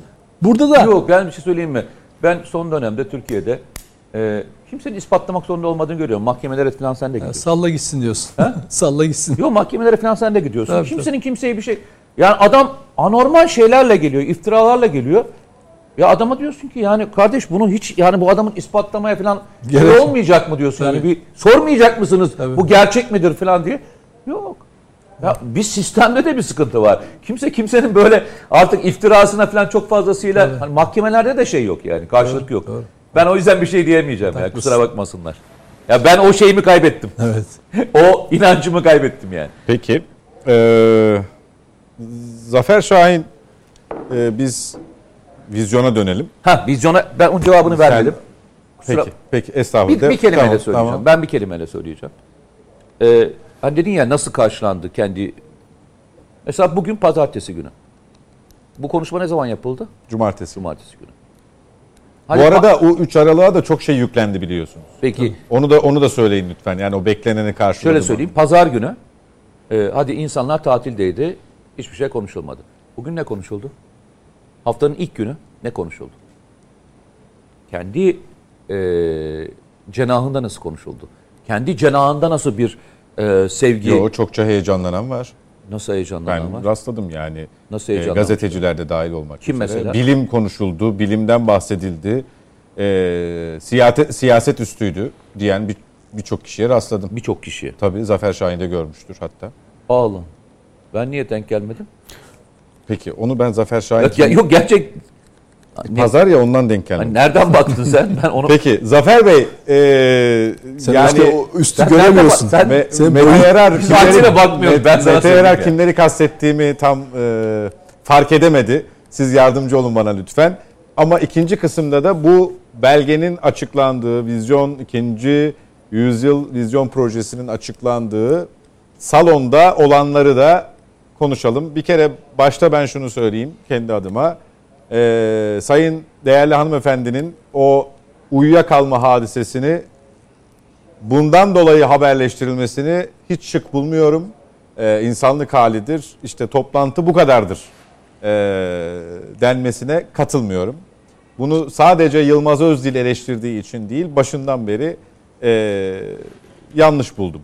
Kendi görüşüm, onu ifade edeyim. Ama siyaseten okunması gereken birçok fotoğraf, birçok kare, birçok sahne vardı. Onlardan en önemlisi Sayın Kılıçdaroğlu'nun Sayın İmamoğlu'nu elini sıkmaması, bir başka deyişle İmamoğlu'nun elinin havada kalmasıydı. Ee, buradan başlayabiliriz mesela. Buyurunuz. Ya ben de sizin gibi o Selvi Hanım'la ilgili görüntünün e, bu kadar haber yapılması, gündem olmasını e, yadırgadım. Yani sonuçta insani bir durum olabilir ki zaten Covid-19 rahatsızlığı olduğu da söylendi. Hani orada eşine destek vermek için oraya gelmiş. Yani mesele orada Selvi Hanım'ın bir ara gözlerini kapatması olmamalı. Ama bunun dışında ya şimdi bu o kadar iddialı bir toplantıydı ki yani beklenti şuydu. Kemal Bey belki de orada adaylığını açıklayacaktı ki zaten Evet. adaylığını açıklamadı ama yani altını kuvvetli bir şekilde çizdi. Yani aday olma niyetinin. Ama öncesinde ne oldu? O toplantı 12 saat önce İyi Parti lideri Meral Akşener'in bir televizyon yayınında nasıl denk getirdiyse artık e, biz masaya Ekrem İmamoğlu ya da Mansur Yavaş'tan birinin ismi gelirse ona evet deriz açıklamasını tekrarlaması oldu. Yani bu açıklamanın gölgesinde Kılıçdaroğlu vizyon toplantısını açıkladı. Yani moraller sıfırdı öyle söyleyeyim. Ben o akşam görüştüğüm haber kaynaklarım mesela CHP'ye yakın isimler Akşener'e ateş püskürüyorlardı. Ve yani bunun tam da toplantı öncesinde olmasının bilinçli bir hareket olduğunu düşünüyorlardı. Ee, ki bence de öyleydi. Yani o Kemal Bey'e verilmiş bir hani adaylık niyetini yarın ilan etme mesajı olarak bile değerlendirilebilir aday olma isteğini. E, bunun dışında ne oldu? Az önce sizin dikkat çektiğiniz işte bir Canan Kaftancıoğlu İmamoğlu gerilimi var. E, bildiğiniz el sıkışmadılar orada da. Birbirlerini görmezden geldiler. Sonra yok aslında öyle bir şey diyorlar ama öyle. Herkes biliyor bunu. E, aynı şekilde Kemal Bey kürsüden inerken İmamoğlu'nu görüyor ama hani böyle bir çok sıcak yapmıyor öyle söyleyelim. Ya belli ki orada büyük bir parti içi e, rekabet var. E, kriz var ve bunlar bu toplantının önüne geçmiş durumda. Bunun dışında ne konuşuldu? Bu Amerika'dan bağlanan danışman Rifkin'in e, adeta bir müstemleke varisi edasıyla bilinenlerin dışında hiçbir şey söylemediği o vasat konuşması. Yani düşünün Cumhuriyeti kurmakla övünen ki öyle, ülkeyi kurmakla övünen bir siyasi partinin 2022 Türkiye'sinde ümit olarak kendisine ki bu parti hani emperyalizme karşı bir yüzyıl önce bir kurtuluş savaşı vermiş bir adamın Mustafa Kemal Atatürk'ün kurduğu parti ve siz bugün emperyalizm deyince akla ilk gelen ülkeden e, hani geçmişi de e, belli olan bilinen bir adamı kendinize danışman olarak atıyorsunuz. Mesela adamın en önemli tezi şu. e, diyor ki şirketler ve belli kişiler zenginler dışında kimse çalışanlar, ücretliler mülk sahibi olmasın. Ne yapsın? Bunlar işte ancak her şeyi kiralayarak yaşasın. Adam bunu savunuyor. Adam dünya nüfusunun azaltılması gerektiğini savunuyor. Adam Merkel'e akıl vermiş nükleer santralleri kapat diye, dünyada doğal gaz ve petrol dönemi bitti diye yakın tarihte. E, bugün yaşananlar ortada. Doğal gaz fiyatları nerede? Almanya yeniden nükleere dönmeye çalışıyor. Ya o kadar çok çelişki var ki ortada. E, bunun dışında bir Daran Acemoğlu olayı var. Yani o da çok enteresan. Onu da mesela korkunç bir şekilde övüyorlar. Hani siz dediniz ya kim heyecanlandı? Vallahi CHP medyasının Kılıçdaroğlu'cu kanadı dışında ben heyecanlanan hiç kimseyi görmedim. Yani bazı gazeteciler işte toplantının ne kadar bilimsel olduğundan falan bahsediyor. Ama şöyle bir vaka da oldu orada. Mesela Rifkin konuşuyor. Sadece protokole kulaklık dağıtmışlar.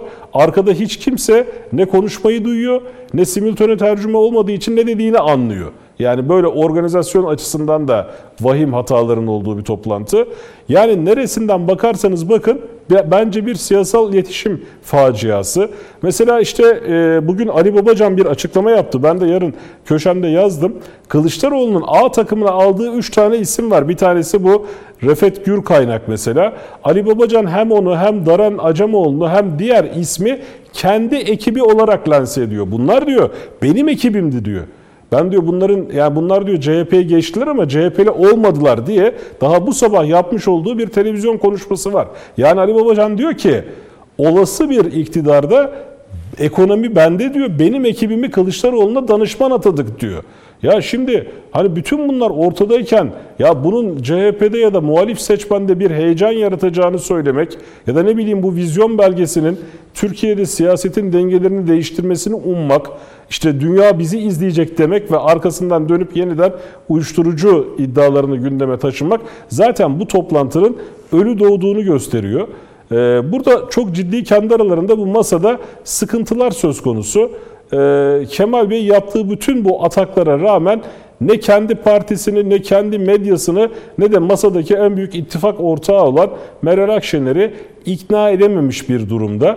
Ee, yani ne olacağını biz de öyle merakla bekliyoruz. Ha benim tahminimi soracak olursanız ben Kemal Bey'in e, her şartta Cumhurbaşkanı adayı olacağını düşünüyorum. Ortak aday olur ya da olmaz ama bu saatten sonra aday olmamak gibi bir şansı yok. Çünkü elini çok yükseltti. Şuna da inanmıyorum. İmamoğlu ya da Mansur Yavaş'tan birinin aday olma ihtimali de bence yok. Bunu aslında çok istiyormuş gibi görünse de Meral Akşener de istemez. E çünkü bu iki isimden birinin adaylığı demek Türkiye'de muhalif, muhalif seçmenin potansiyel lideri haline gelmeleri demek ki bu hem Meral Akşener'in hem masadaki diğer isimlerin siyaset defterini kapatması anlamına gelir. Masa için en uygun aday hala Kılıçdaroğlu. Çünkü Kılıçdaroğlu seçimi kaybederse diyecekler ki biz çok uyardık ama dinletemedik. Hepsinin bir siyasi hikayesi olacak. E, kazanırsa zaten tam istedikleri gibi bir aday. E, her istediklerini yaptırabileceklerini düşünüyorlar. Şimdi bizim aylardır dile getirdiğimiz bazı şeyleri bugün kendilerini muhalif olarak adlandıran ama aslında muhalif olmayan gazeteciler de gündeme getirmeye başladı. Biz bunu birkaç ay önce söylüyorduk. Yani %1 bile oyu olmayan bir partinin genel başkanı toplumun %50 artı birinin oyunu almış bir cumhurbaşkanına talimat verecek. Ve bunun adı da demokrasi olacak. Yani bunun ne kadar mantıksız bir şey olduğunu artık yüksek sesle kendileri de söylemeye başladılar. Ee, çok uzattım. Vizyon belgesi e, bence hani ölü doğdu tabiri caizse ölü doğdu. Peki yine bir ara vakti sonra yavaş yavaş toparlayacağız. Dönüşte Nedim Şener'le devam edeceğim. Bizden ayrılmayın efendim. Son etaba girdik net bakışta artık. Araya gitmeden önce Nedim Şener'de kalmıştık.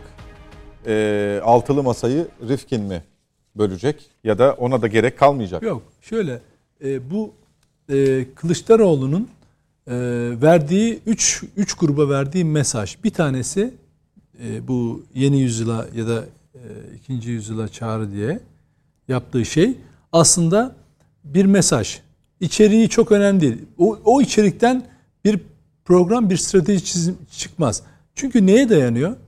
5 günlük, 2 günü yolda geçen 5 günlük kısa bir ABD gezisine, 4 günlük bir İngiltere gezisine. İşte ben şöyle olur.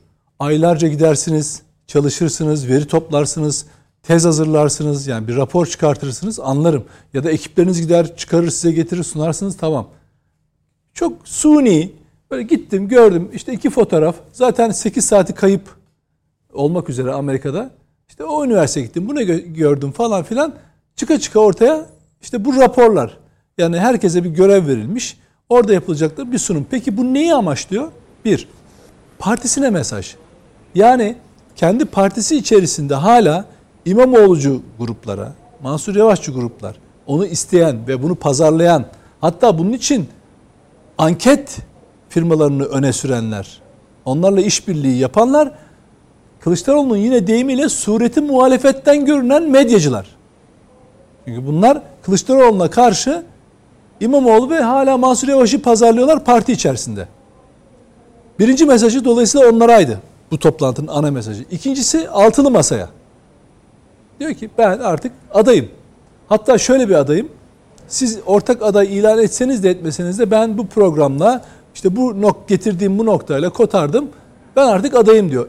Zafer'in söylediği gibi altılı masanın ortak onu aday göstereceğini hiç düşünmüyorum. Baştan beri söylüyorum. İsteme istemiyorlar. Açık söylüyorum. İşte ya ben mesela şimdi o 12 saat önce değil mi? 12 saat önce miydi Habertürk'te çıktı. Ee, Meral Akşener. Meral Akşener. Evet. E tabi akşam onda onda Yani mesela çıktı evet yani. O görüşme Evet, talebi. Habertürk'ten mi gitti? Yoksa İyi Parti kanadından mı gitti mesela kanala? Çok merak ediyorum. Ka- kanaldan gittiyse ben olsam Meral Akşener'in yerine derdim ki ya yarın sabahleyin Sayın Kılıçdaroğlu açıklama yapacak. İttifak ortağımız. Onu da onu da dinleyelim. Akşam yarın akşam yapalım o şeyi. Görüşmeyi derdim. Çünkü Kılıçdaroğlu onun için merttir diyor değil mi? Mertlik onu gerektirir der ki siyaset yapıyorsunuz. Bunları ben mi öğreteceğim size? Zaten siz 12 saat öncesinden çıkıp ekrana hala ve hala Kılıçdaroğlu'nun istemediğini bildiğiniz halde İmamoğlu da Mansur Yavaş da gelirse biz evet deriz. E, Kılıçdaroğlu aday değil ki falan. Ama gelirse bakarız. Bakın. Onlara evet deriz. Mesela Kılıçdaroğlu'na bakarız. Yani hani o mertlik, o siyaset bilme falan değil mi? 12 saat önceden ekrana niye çıkıyorsun? Bir de Nedim Şener özür dilerim. Bir de bir de sürekli kazanacak aday vurgusu. O programda da var. Kazanacak aday diyor. Kazanacak aday. Kazanacak aday şu demek. Kılıçdaroğlu dışında herkes kazanıyor. Onlardan biri olsun.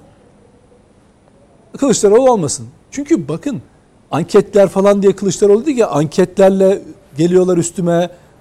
Sureti muhalif görünen gazeteciler, medyacılar, habercilerle geliyorlar üstüme. Doğru. Görmüyor musunuz? İmamoğlucu medyacılar Kılıçdaroğlu'nu yıpratmak için elinden geleni yapıyor. Kılıçdaroğlucu medyacılar CHP yakın eski milletvekili yapan yapmış olanlar dahil olmak üzere. Çünkü niye? Belki listeye tekrar gireriz diye onun adına İmamoğlu'nu yıpratıyorlar. Çatışma öyle gidiyor. Dolayısıyla o mesajın birincisi dediğim gibi eee, parti içindeki kendine muhaliflere ikincisi de altılı masayaydı. Ben artık adayım. Ortak aday e, şey şey hatta konuşmasının sonunda da Davutoğlu devlet adamı işte şey nedir onun adı E, Temel Bey dev, Bilge falan filan diye her birine bir mavi boncuk dağıtması da hani sizin oyun şeyinize artık desteğinize kaldı benim işim. Çünkü daha önce de söylemişti. İki ben Altın Masa'nın odaya olmaya hazırım eğer Altın Masa onaylarsa diye söylemişti zaten. Üçüncü küresel sistemi. Asıl meselemiz o işte. Cumhuriyet Halk Partisi anti-emperyalist bir çizgide, devletçi, milliyetçi, değil mi? Atatürkçü bir çizgide kurulmuş altı okuyla anayasaya girmiş ya bunlar. Anayasadaki ilkelerle birbirini örtüyor. Ulusalcı kurulmuş bir parti ikinci yüzyıla çağrısı küreselci. Küreselciliği şöyle anlamayın. Bütün düşünsel dünyası evrensel ilkelerle falan değil. Hayır. Küreselcilerin adamı olarak küreselci. Onların adamı olarak Kılıçdaroğlu diyor ki dünyaya kim o dünya? 2019'da New York Times editörlerine Erdoğan'ı devireceğiz, bedel ödeteceğiz. Ama bu sefer darbeyle değil, muhalefeti destekleyeceğiz. Şimdi o günden beri 2019-20'den beri bakın Türkiye'deki muhalif partiler böyle yabancılarla falan görüşmede pek şey değiller. Bir İmamoğlu biraz çünkü onlar tarafından prezent edildiği için sürekli öne çıkartıldığı için o da İngilizce videolar doldurup paylaşıyor. Türkiye'deki demokrasiyi falan şikayet ediyor. İmamoğlu biraz o konuda şey büyükelçilerle rahat rahat kar kış demeden her yerde görüşüyor falan. Çünkü niye? E, Küreselciler beni istiyor. E, Ben de onları istiyorum. Beraber iktidar istiyoruz. O onların adamıydı ama İmamoğlu, şey pardon Kılıçdaroğlu diyor ki İmamoğlu'nun artık hiçbir şey hesaba katmayın. Onun ipi onun elinde. Onun ipi İmamoğlu'nun eli. O şey zaman ipi- küreselcilerle Diyor ki, ben böyle, varım. böyle de ayrı bir rekabet var. Hayır. O tabii ikisinin arasında var. küreselciler bakın medyayı okuyun yabancı medyayı İmamoğlu'ndan başka bir şey yazmıyorlar. Hatta Erdoğan'ın şey Kılıçdaroğlu üzerine yazılanlara bakın ne demek istediğimi anlayacaksınız. Ee, küre, e, Kılıçdaroğlu ise işte bu bu toplantı küreselcilere de bir mesaj diyor ki ben sizin adamınızım. Par, işin ilginci partiyi de beraber oraya sürükledi. Yani partiyi de küreselcilerin şeyi yaptı. Bunun bu bugün mü oldu? Bir günde mi ilan etti? Hayır. Son yıllarda bakın 15 Temmuz'dan bu tarafa FETÖ'cüsü, FETÖ'cülerle yaptıkları işbirlikleri, PKK'nın siyasi kolluğuyla yaptıkları işbirlikleri, söylemleri, Mavi Vatan konusundaki itirazları, Suriye politikamız konusunda, terörle mücadelemiz konusunda tezkereye, terörle mücadelede gerekli tezkereye hayır demesiyle, HDP PKK ile işbirliğine, e, S-400 alımına itirazlarına, Azerbaycan Savaşı'ndaki pozisyonumuza, itirazlarına bakın. En son Amerika topraklarına gidip de Türkiye'de bile söylemediği. Efendim eğer Amerika şey Rus Ukrayna savaşında biz Ukrayna'yı tutmalıyız. Tutmalıydık. Açıklaması. Ne demek? Ben diyor sizin adamınızım diyor ya. Peki. Çok açık. Şimdi dolayısıyla şey buraya doğru evrildi. Çünkü bu bakın küresel sistem Türkiye'de adamını bulamıyor. İmamoğlu'nu oynuyorlardı. İmamoğlu'nu Kılıçdaroğlu ezdi. Şimdi şey zaten Mansur Yavaş'ın olma ihtimali sıfır. Çünkü HDP direkt 3 3 kez üst üste şey oy vermeyeceklerini söylediler en sert şekilde hem de genel başkan yardımcıları düzeyinde. Meral Akşener'i zaten istemiyorlar. Kala kala HDP'nin de oy verebileceği Kılıçdaroğlu kaldı. Şimdi buna itiraz edebilir altın masa. Ama o durumda da Zafer'in de söylediği gibi CHP'nin adayı olarak çıkar. O zaman masanın e, pozisyonu da değişir. Zafer Şahin bu bölümde çok kısa rica edeceğim cevabı. Ee, bu bir kimlik bunalımına yol açmıyor mu e, sence? Yani e, Nedim Şener'in çizdiği çerçeve küreselcilerle hani sanki toplantıya da baksanız hiç bu altılı masadan haberdar olmasanız e, bir ana muhalefet partisi e, seçim startını verdi. Ama e, sanki bir altılı masada da yer alan, orada da bir temsil durumu olan bir parti durumu yok. Öyle bir pozisyon yok direkt okuduğunuz zaman. Konuşmaları falan dinlerseniz var. Altılı masaya dönünce o masada bu nasıl konuşuluyor? Masanın diğer paydaşları söz konusu durumdan şikayet etmiyor mu? Ya da işte bir gün öncesinde hatta bir gün bile değil 12 saat öncesinde yayına çıkan Sayın Akşener'in bu anlamda masada eli mi güçleniyor size göre? Çok hızlıca söyleyip Zafer bir cümle söyleyeceğim. söyleyemedim. Sana bu sordu Zafer. ekip- Bir şey söyleyeceğim. Bak orada Buyurun. Atatürk'e bir vurgu yaptılar. Buyurun. O işin kozmetik kısmı, işin perdeleme kısmı. İşte hatta ha- halkın sesi hakkın sesidir diye değil mi paylaştılar falan. Oysa Atatürk'ün çok daha önemli o söz tamam çok doğrudur, geçerlidir. Ama o toplantıya damga vurması gereken, o toplantının tam antitezi olan görüşü Atatürk'ün şu. E, Diyor ki Avrupa'nın emellerine göre bir işi yapmak, bütün işleri Avrupa'nın emellerine göre yapmak, bütün dersleri Avrupa'dan almak gibi bir takım zihniyetler belirdi. Halbuki hangi istiklal vardır ki ecnebilerin nasihatleriyle, ecnebilerin planlarıyla yükselebilsin. Tarih böyle bir şeyi kaydetmemiştir diyor Atatürk. Yani ecnebilerden bir şey, bir fikir alarak kurtarabileceğin bir istiklalin yok. Bak istikbal demiyor. Ecnebilerden akıl alırsan istikbalini kurtarabilirsin. Ama istiklalini kaybedersin. Bak Atatürk kelimeleri çok dikkat Bugün seçen bir adam. hak, hak gelecek, batıl zahil olacak dedi. Bakın şimdi diyorum ki Atatürk Duydun değil mi onu da? Tabii tabii. Atatürk istik mesela yabancıları dinlersen bir istikbalin olabilir. Ama onlara bağlı bir istikbalin olabilir. Ama Atatürk diyor ki istiklalini kaybedersin diyor. Ecnebilerin vereceği akılla hiçbir istiklal kurtulamaz. Tarih bunu kaydetmemiştir diyor. O kadar nitelikli bir cümle kullanıyor. Evet buyurunuz Zafer Şahin. Ek bir buçuk dakika daha verdiniz. Şimdi bu ekonomi ekonomi ekibindeki Refet Gürkaynak 2019 yılında biliyorsunuz bu Ankara'da IMF ile bir gizli görüşme yapmıştı muhalefet. Faik Öztürk ve İyi Partili Durmuş Yılmaz. IMF ile gizli görüşen ekipte bu Refet Gür e, kaynak da vardı. Yani bu da enteresan bir şey. Hani bir taraftan tam bağımsızlık, bir taraftan emperyalizme karşı duruş ama böyle küçük ayrıntılar da öne çıkıyor.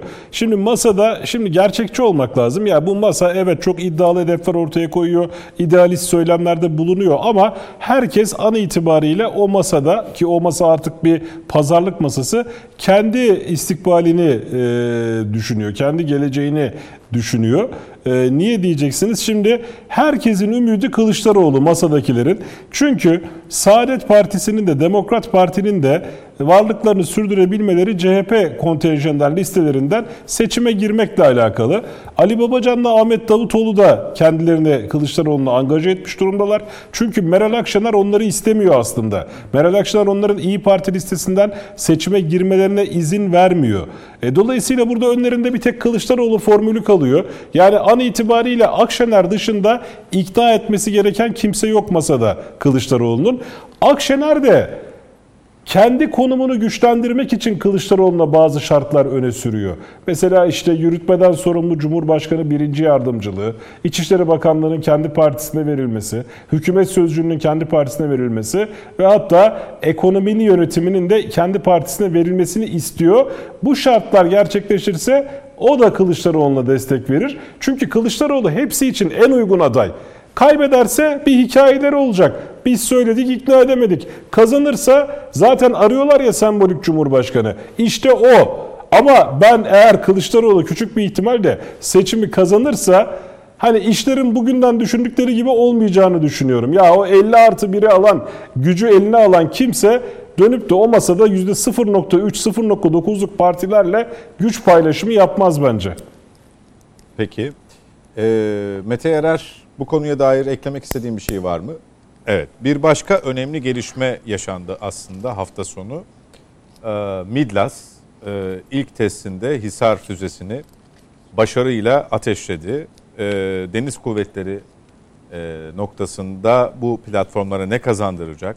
Dışa bağımlılığı tamamen sonlandıracak mı, azaltacak mı? Biraz onu da o görüntüler eşliğinde Mete Yarar'la tabii konunun uzmanıyla konuşmak istiyoruz. Ya şöyle söyleyeyim yani e, Nedir bir önce bir, bir tarif şöyle söyleyeyim. onu Bu bilmeyen dediğimiz milli dikine fırlatma sistemi. Evet. E, bu özellikle gemiler için, gemilerdeki fırlatma sistemi için çok önemli. Ve bu geçmişte dünyada birkaç tane ülke var. Hep söylüyoruz aynı rakamları veriyoruz. Deniz kuvvetlerinde dünyadaki birçok yer aynı yerden alıyoruz. Ve Amerikalılardan bunun muadil olan MK-41 diye bir e, sistem var. VLS diye geçen sistem. işte dikine fırlatma sistemi. O sistemi geçmişte alıyorduk. Ambargo kapsamında özellikle 2016 sonrasında başlayan süreçte ve bizim modernizasyon artık e, geçtiğimiz, kendi gemilerimizi yapmaya başladığımız dönemde dediler ki biz sana bunu satmıyoruz. Ama o kadar kritik bir malzemeydi ki bu. Bu olmadan gemileri sahaya sürme şansınız yok. Özellikle yeni yapacağımız gemiler. Ee, işte istif sınıfı dediğimiz iyi sınıfı gemiler. TF-2000 dediğimiz hava savunma e, gemileri gibi gemileri özellikle bu dikine fırlatma sistemleriyle yapacak. Nedir bu? Biliyorsunuz hava savunma sistemleri, isterseniz seyir füzeleri. Görmüşsünüzdür Amerikan filmlerini hatırlarsanız. E, Tomahawk füzeli destroyerler gelirler şeye, Basra körfezine. Oradan düğmeye basılır. Hatırlarsanız hep öyle gör- görüntülerle başlardı bütün e, Basra'daki savaşlar. Dikine fırlatılan Tomahawk'lar o dikine fırlatma sistemlerinden, gemilerden çıkar ve hedeflerine gider. Yüzlerce hedef Biz- fırlatırsınız. Biz bunu Irak Savaşı'nda da e, kendi görüntülerimizde de hep e, arşivde hep onunla başlar. Onunla başlarsınız. İşte yani ne diye merak edenler oradan hatırlasınlar. Arşivlerindeki o, herkesin o arşivinde vardır o görüntü. Ee, o görüntüdeki sistem aslında dikine fırlatma sistemi. Ve gemiler için de çok önemli bir sistem. Çünkü mesela e, bu sistem olduğunda müthiş bir atış kabiliyeti kazandırıyor. Yani sistemin içerisinde hava savunma füzesi de atabiliyorsunuz. Seyir füzesi de fırlatabiliyorsunuz. İçinden şeyi de fırlatabiliyorsunuz. Gemiden gemiye atılan işte atmaca gibi füzeleri de fırlatabiliyorsunuz. Ve çeşitlilik katıyor. Ve müthiş bir stoklama yeri alıyor. Yani mesela Amerikalıların gemilerine 90 tane falan fırlatabiliyorsunuz. 90 füze. Yani bu düşünebiliyor musun? Ne kadar büyük bir kuvvet çarpanı. Bunu Türkiye başardı. Denenen oydu. Bu bizim için deniz kuvvetleri için en önemli kuvvet çarpanlarından bir tanesi. Şu andaki gemilerimizin önündeki en büyük engel buydu. Radarları yapmıştık, e, füzelerini yapmıştık. Ama bu dikine fırlatma sistemi olmadığı için en son istif sınıfı geminin sahaya sürülmesinde zorlanıyorduk. Bitti ve şimdi e, üzerine monte Roketsan tarafından Efendim? geliştirildi. Roketsan tarafından Roketsan ama içinde Aselsan da var. içinde başka alt taşeron Paydaşlar firma da ama var. e, üstteki e, lider as, şey Roketsan. E, müthiş bir başarı bak söyleyeyim sana müthiş bir başarı. E, bunu nasıl, neyle özleştirirsin diye bana sor mesela. E, havada terörle mücadeledeki SİHA ne kadar önemliyse denizde dikine fırlatma sistemi o kadar önemli. Bunun peki e, kategorik anlamda be- belli bir teknoloji i- i- da- daha da e, ilerlemesi, Tabii, ivme yani- kazanması zannediyorum önümüzdeki yıl girecek envantere. Ee, 2023'te hemen şu anda zaten e, gemi hazır. E, geminin üzerine monte edilecek ve e, gemi üzerinde testlere başlayacaklar. Ve gemi testleri bittiği andan itibaren de seri üretime diğer gemilere de monte edilmeye başlanacak. Ee, Yunanlılar çok güveniyordu buna. Ve e, 2027'den 2028'den önce de hayata sokamayacağımızı, geçiremeyeceğimizi falan düşünüyorlardı. Neredeyse 4 sene önce envantere girdi. Ve bu talimat 2018'de verildi. 4 senede başardılar. Ve ilkin başka bir şey daha söyleyeceğim sana. Çok ilginç olan başka bir şey. Türkiye bunda bir başka bir teknoloji geliştiriyor. Şu anda dünyada olan teknolojiden daha bir başka bir sistemle fırlatma sistemi geliştiriyor. Daha üst bir sistem. Daha üst bir sistem. Ee, daha kabiliyetli bir sistem ve gemiye ve sistemine, kendi sensör sistemine daha az zarar veren bir sistem. Şimdi bazen mesela e, bunu şöyle düşün. Mesela biz bir gemi ihraç ediyorduk. Örnek vereyim. Türkmenistan'a gemi satıyoruz. Yani neredeyse Türkmenistan gemilerin tamamı Türkiye'de Türkiye'den satılmıştır öyle söyleyeyim. Ama üzerindeki sistemlerin çoğunluğunu şey alıyor. Şeyden alıyorlardı. Amerikalardan işte. Dikine fırlatma sistemi Amerikalardan. Öndeki topu İtalyanlardan. Hava savunma sistemleri yine e, ondan. Yani bir geminin bir maliyeti yaklaşık işte fırkateyn diyebileceğimiz bir geminin maliyeti yaklaşık 1 milyon euro 1 milyar euronun üzerindedir. Bir geminin maliyeti. Bunun 200 milyon eurosu filan geminin o kaba dediğimiz e, kısımlarıdır. Üzerine silah sistemleri, sensörler, yazılımlar ve diğerlerini koyduğunuzda yaklaşık 1 milyar euroya falan çıkar. Şu anda birkaç unsur hariç o 1 milyar euronun tamamını Türkiye artık üretmeye başladı. Motor hariç. Gemi motoru çok ayrı bir teknik. Ama onun dışındaki radarlar, sensörler, e, önündeki topu, dikine fırlatma sistemi, hava savunma sistemi, yakın savunma sistemi, uçak savarlar yani uçaklara karşı önleyici sistemler dahil olmak üzere onların her birini Türkiye paket olarak artık satma şansını elde etti. Pazar büyüyor. İşte en son e, belki görmüşsünüzdür. Aralık ayı rakamı tek bir kalemde ilk defa rekor kırdı. 500 milyon doları geçti bir ayda. Önümüzdeki sene 4 milyar dolar euro şey diye konuşuyorlar şu an. E, dolar diye konuşuluyor. Muhtemelen önümüzdeki sene bunun kuvvet çarpanı çok daha yüksek miktarda çıkacak. Çünkü artık ürünlerin e, niteliği çok yükseldi. Yani bir atak helikopteri satarken üzerindeki birçok fonksiyonu da artık satmaya başladınız. Roketsan'ın ürünleri e, çok fazlasıyla. Ve bunu sahada da artık uygulamaya başladılar. Şimdi Ukrayna Savaşı'nda Amerikalılar biliyorsun uzun menzilli roket sistemi göndermişlerdi hatırlıyorsan. Çok pahalı bir sistem. Bu pahalı sistemin yerine Roketsan'ın ürettiği sistem var. Lazer güdümlü e, CNRA. Sahada tespit edilmiş ve e, Amerikalılarınkinden çok daha iyi. Şimdi bu dalga dalga yayılıyor şeyde tamam mı? Bütün dünyada yayılıyor. Aynı şey gibi. Gemi uç- yani SİHA'lar gibi veya işte sattığınız atak helikopterleri gibi veya yaptığınız gemiler gibi, Advance gibi. İşte ben en son Endonezya'daydım işte hatırlarsan şeye gitmiştim. Fuara. Fuara gittim. Ya sanki görseniz sanki bu ülke 50 yıldan beri dünyanın en önemli şirketlerinin tamamı sanki Türkiye'den çıkmış gibi bir tavır içerisindeydi. Gerçekten öyle yani hani bazen bu toprakların içerisinde bu özgüveni hissedebilirsiniz ama hani derler ya Hani bir de şeyden sonra Edirne'den bir çıktık bakalım dışarı. Hani vardı ya eskiden bu maçlar için konuşulur. Edirne'den bir çık bakalım orada görürüz falan diyorlar. Bu ligde oynamak so- sorun değil. İnan e, yabancı sahada çok daha rahatlar biliyor musun şirketler? Çünkü orada en azından değer veriyorlar. Değer veriyorlar. Değer Ve, veriyorlar ben e, sana söyleyeyim. Değer görüldüğünü Ve kimse de kimseye şey demiyor. Ya siz e, şeyden e, SİHA yapmışsınız. Kalaslardan filan SİHA yapmışsınız falan. Aslında sizin uçaklar uçmuyor. Gemiler de gitmiyor. Denizaltılar zaten hiç yapamıyorsunuz. falan Halüsinasyon, Gibi, evet. Halüsinasyon falan görüyorsunuz gibi demiyorlar. Gerçekten geliyorlar. Sizinle beraber Savunma Bakanlığı... Merak ediyorlar, soruyorlar, teknolojisini Ya hayır inceliyorlar. yapmıyorlar. Ya Ötesine ben e, oradayken imzalanan anlaşmaların büyüklükleri anlatamam sana. Her gün e, savunma şirketleri e, yabancı e, işte devletlerle anlaşma imzaladı Endonezya'da. Neredeyse en çok an- anlaşma imzalanan e, ülke şeydi Türkiye'ydi yani. Bunu sahada da gördüğünde de anlıyorsun zaten. E, bugün veriler de bu. İşte anlamak adına söylüyorum. Biz mavi vatan diye bir şey konuşuyoruz. Mavi vatanı koyacaksınız.